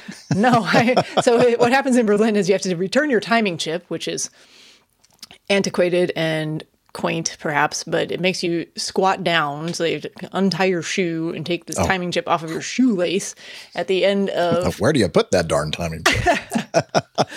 it's more just about Why your you- quads your, your legs don't appreciate the the flexibility required to do that after 26.2 miles um, you have to return the timing chip and then all i did was collect my poncho and I, I left. Because actually in berlin i had family running there as well so i went back out on the course to cheer on my aunt who is um, 75 or 76 years old. She was she was still running so um, i wanted to get back out there to see her. But i went went back to the hotel and showered first and then went back out on the course.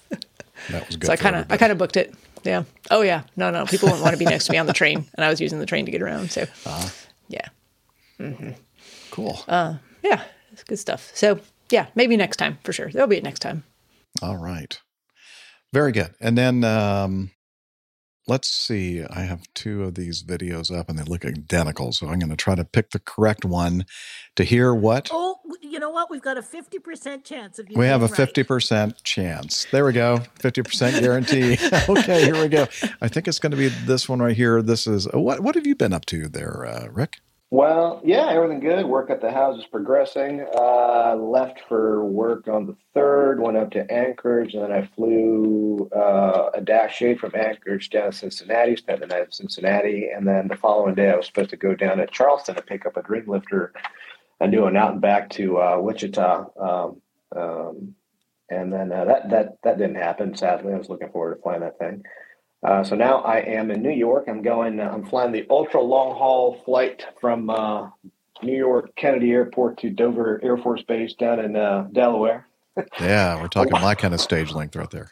Exactly. So I, uh, I uh, I'm not even going to try. I'm not even going to put my Hawaiian shirt on for that because there's just, just not you know, no point.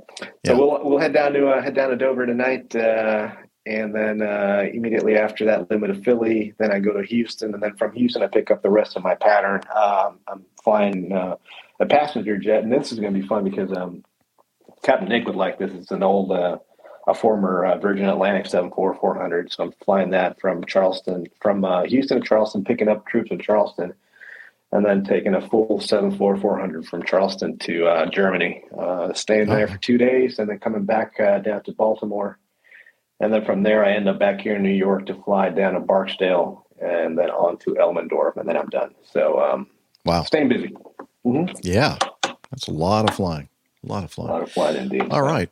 Well, we're we're glad that we could uh, tap into your expertise and uh, experience on the Boeing. And uh, again, as we always say, this is all speculation on our part, but uh, uh, we'll be interested to see exactly what happened in both of these situations.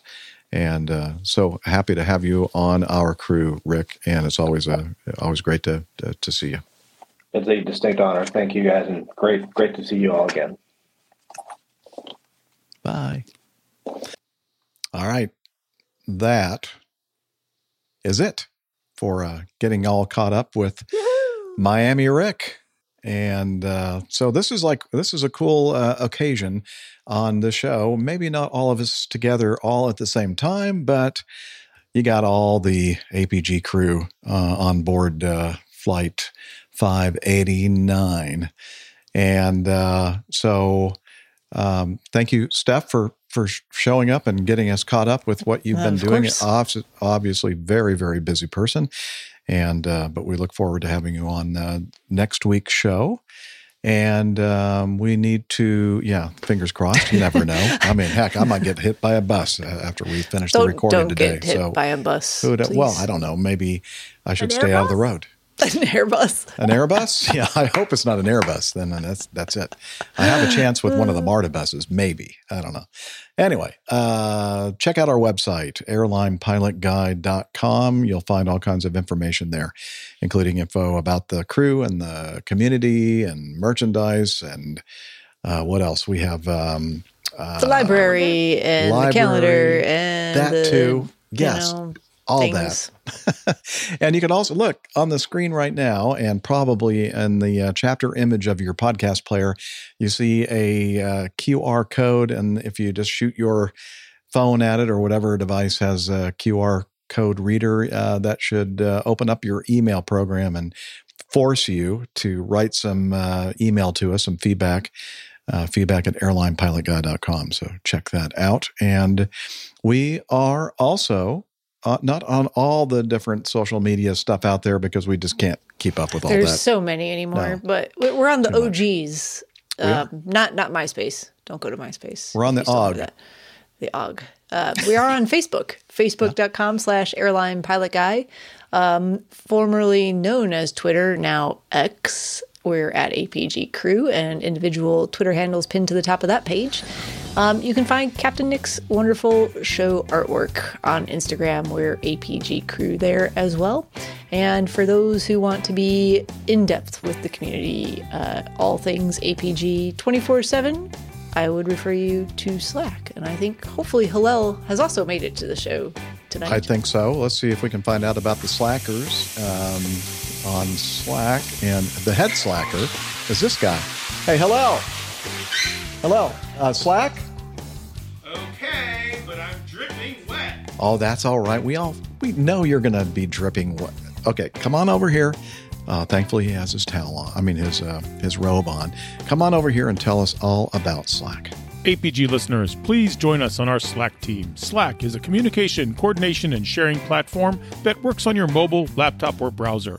On Slack, we share news and ideas, we suggest episode and plain tales topics, we plan events and meetups. To get into the Slack team, please email me at slack at airlinepilotguy.com. That's S L A C K, Sierra Lima Alpha Charlie Kilo at airlinepilotguy.com. Or send me a tweet with your preferred email address to at Hillel, and I'll send you an invitation. That's Hillel, spelled Hotel India 11 Echo 1, and see you in Slack. Thank you very much, Hillel, for that. And uh, Jeff, would What? you loop on my back again? Yeah, here, let me uh, let me here turn around. Again? There you go. All right, you like that? Oh, yeah. Right there. Just like that. All right. It's a disturbingly aggressive loofah. I'm not sure I want to know. he deserves that aggressive loofing. loofing. Anyway, sorry. Sometimes I like to have fun with the sound effects. Um, let's see what else. Oh, well, Liz, pop yourself into the. There we go. There she is, uh, having a little technical difficulty with the with the uh, the uh, interface today. We're gonna gonna have we're going to blah, blah, blah. we are going to resolve that situation uh, shortly between shows. And uh, so we want to thank Liz for all of the hard work that she does. I don't know why I can't find the applause. And uh, oh, I hear the applause. There it is. thank you. Sad applause from just one person, but That was it was, but it was Much awesome appreciated applause. applause. Uh, it's, it's not the quantity, but who it's coming from. I think so. It's the quality of the applause. There we go. And uh, so thanks, Liz, for everything that you do before the show, after the show, and while we're recording it. It's a lot of good stuff there. And finally, we would like to also thank our uh, live audience in our chat room. Uh, thank you, uh, ladies and gents, for being here each and every week and really providing a lot of info for us and entertainment as well. All right, and uh, finally, we'd just like to say, uh, wishing you clear skies, unlimited visibility, talons, Douglas. cheers, y'all. Yeah, he's up in the sky.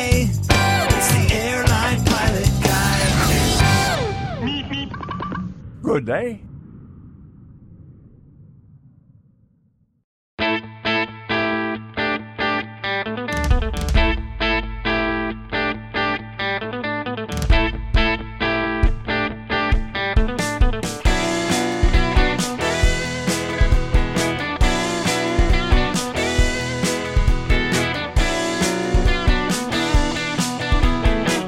I used to be such a good, good pilot till I started APG.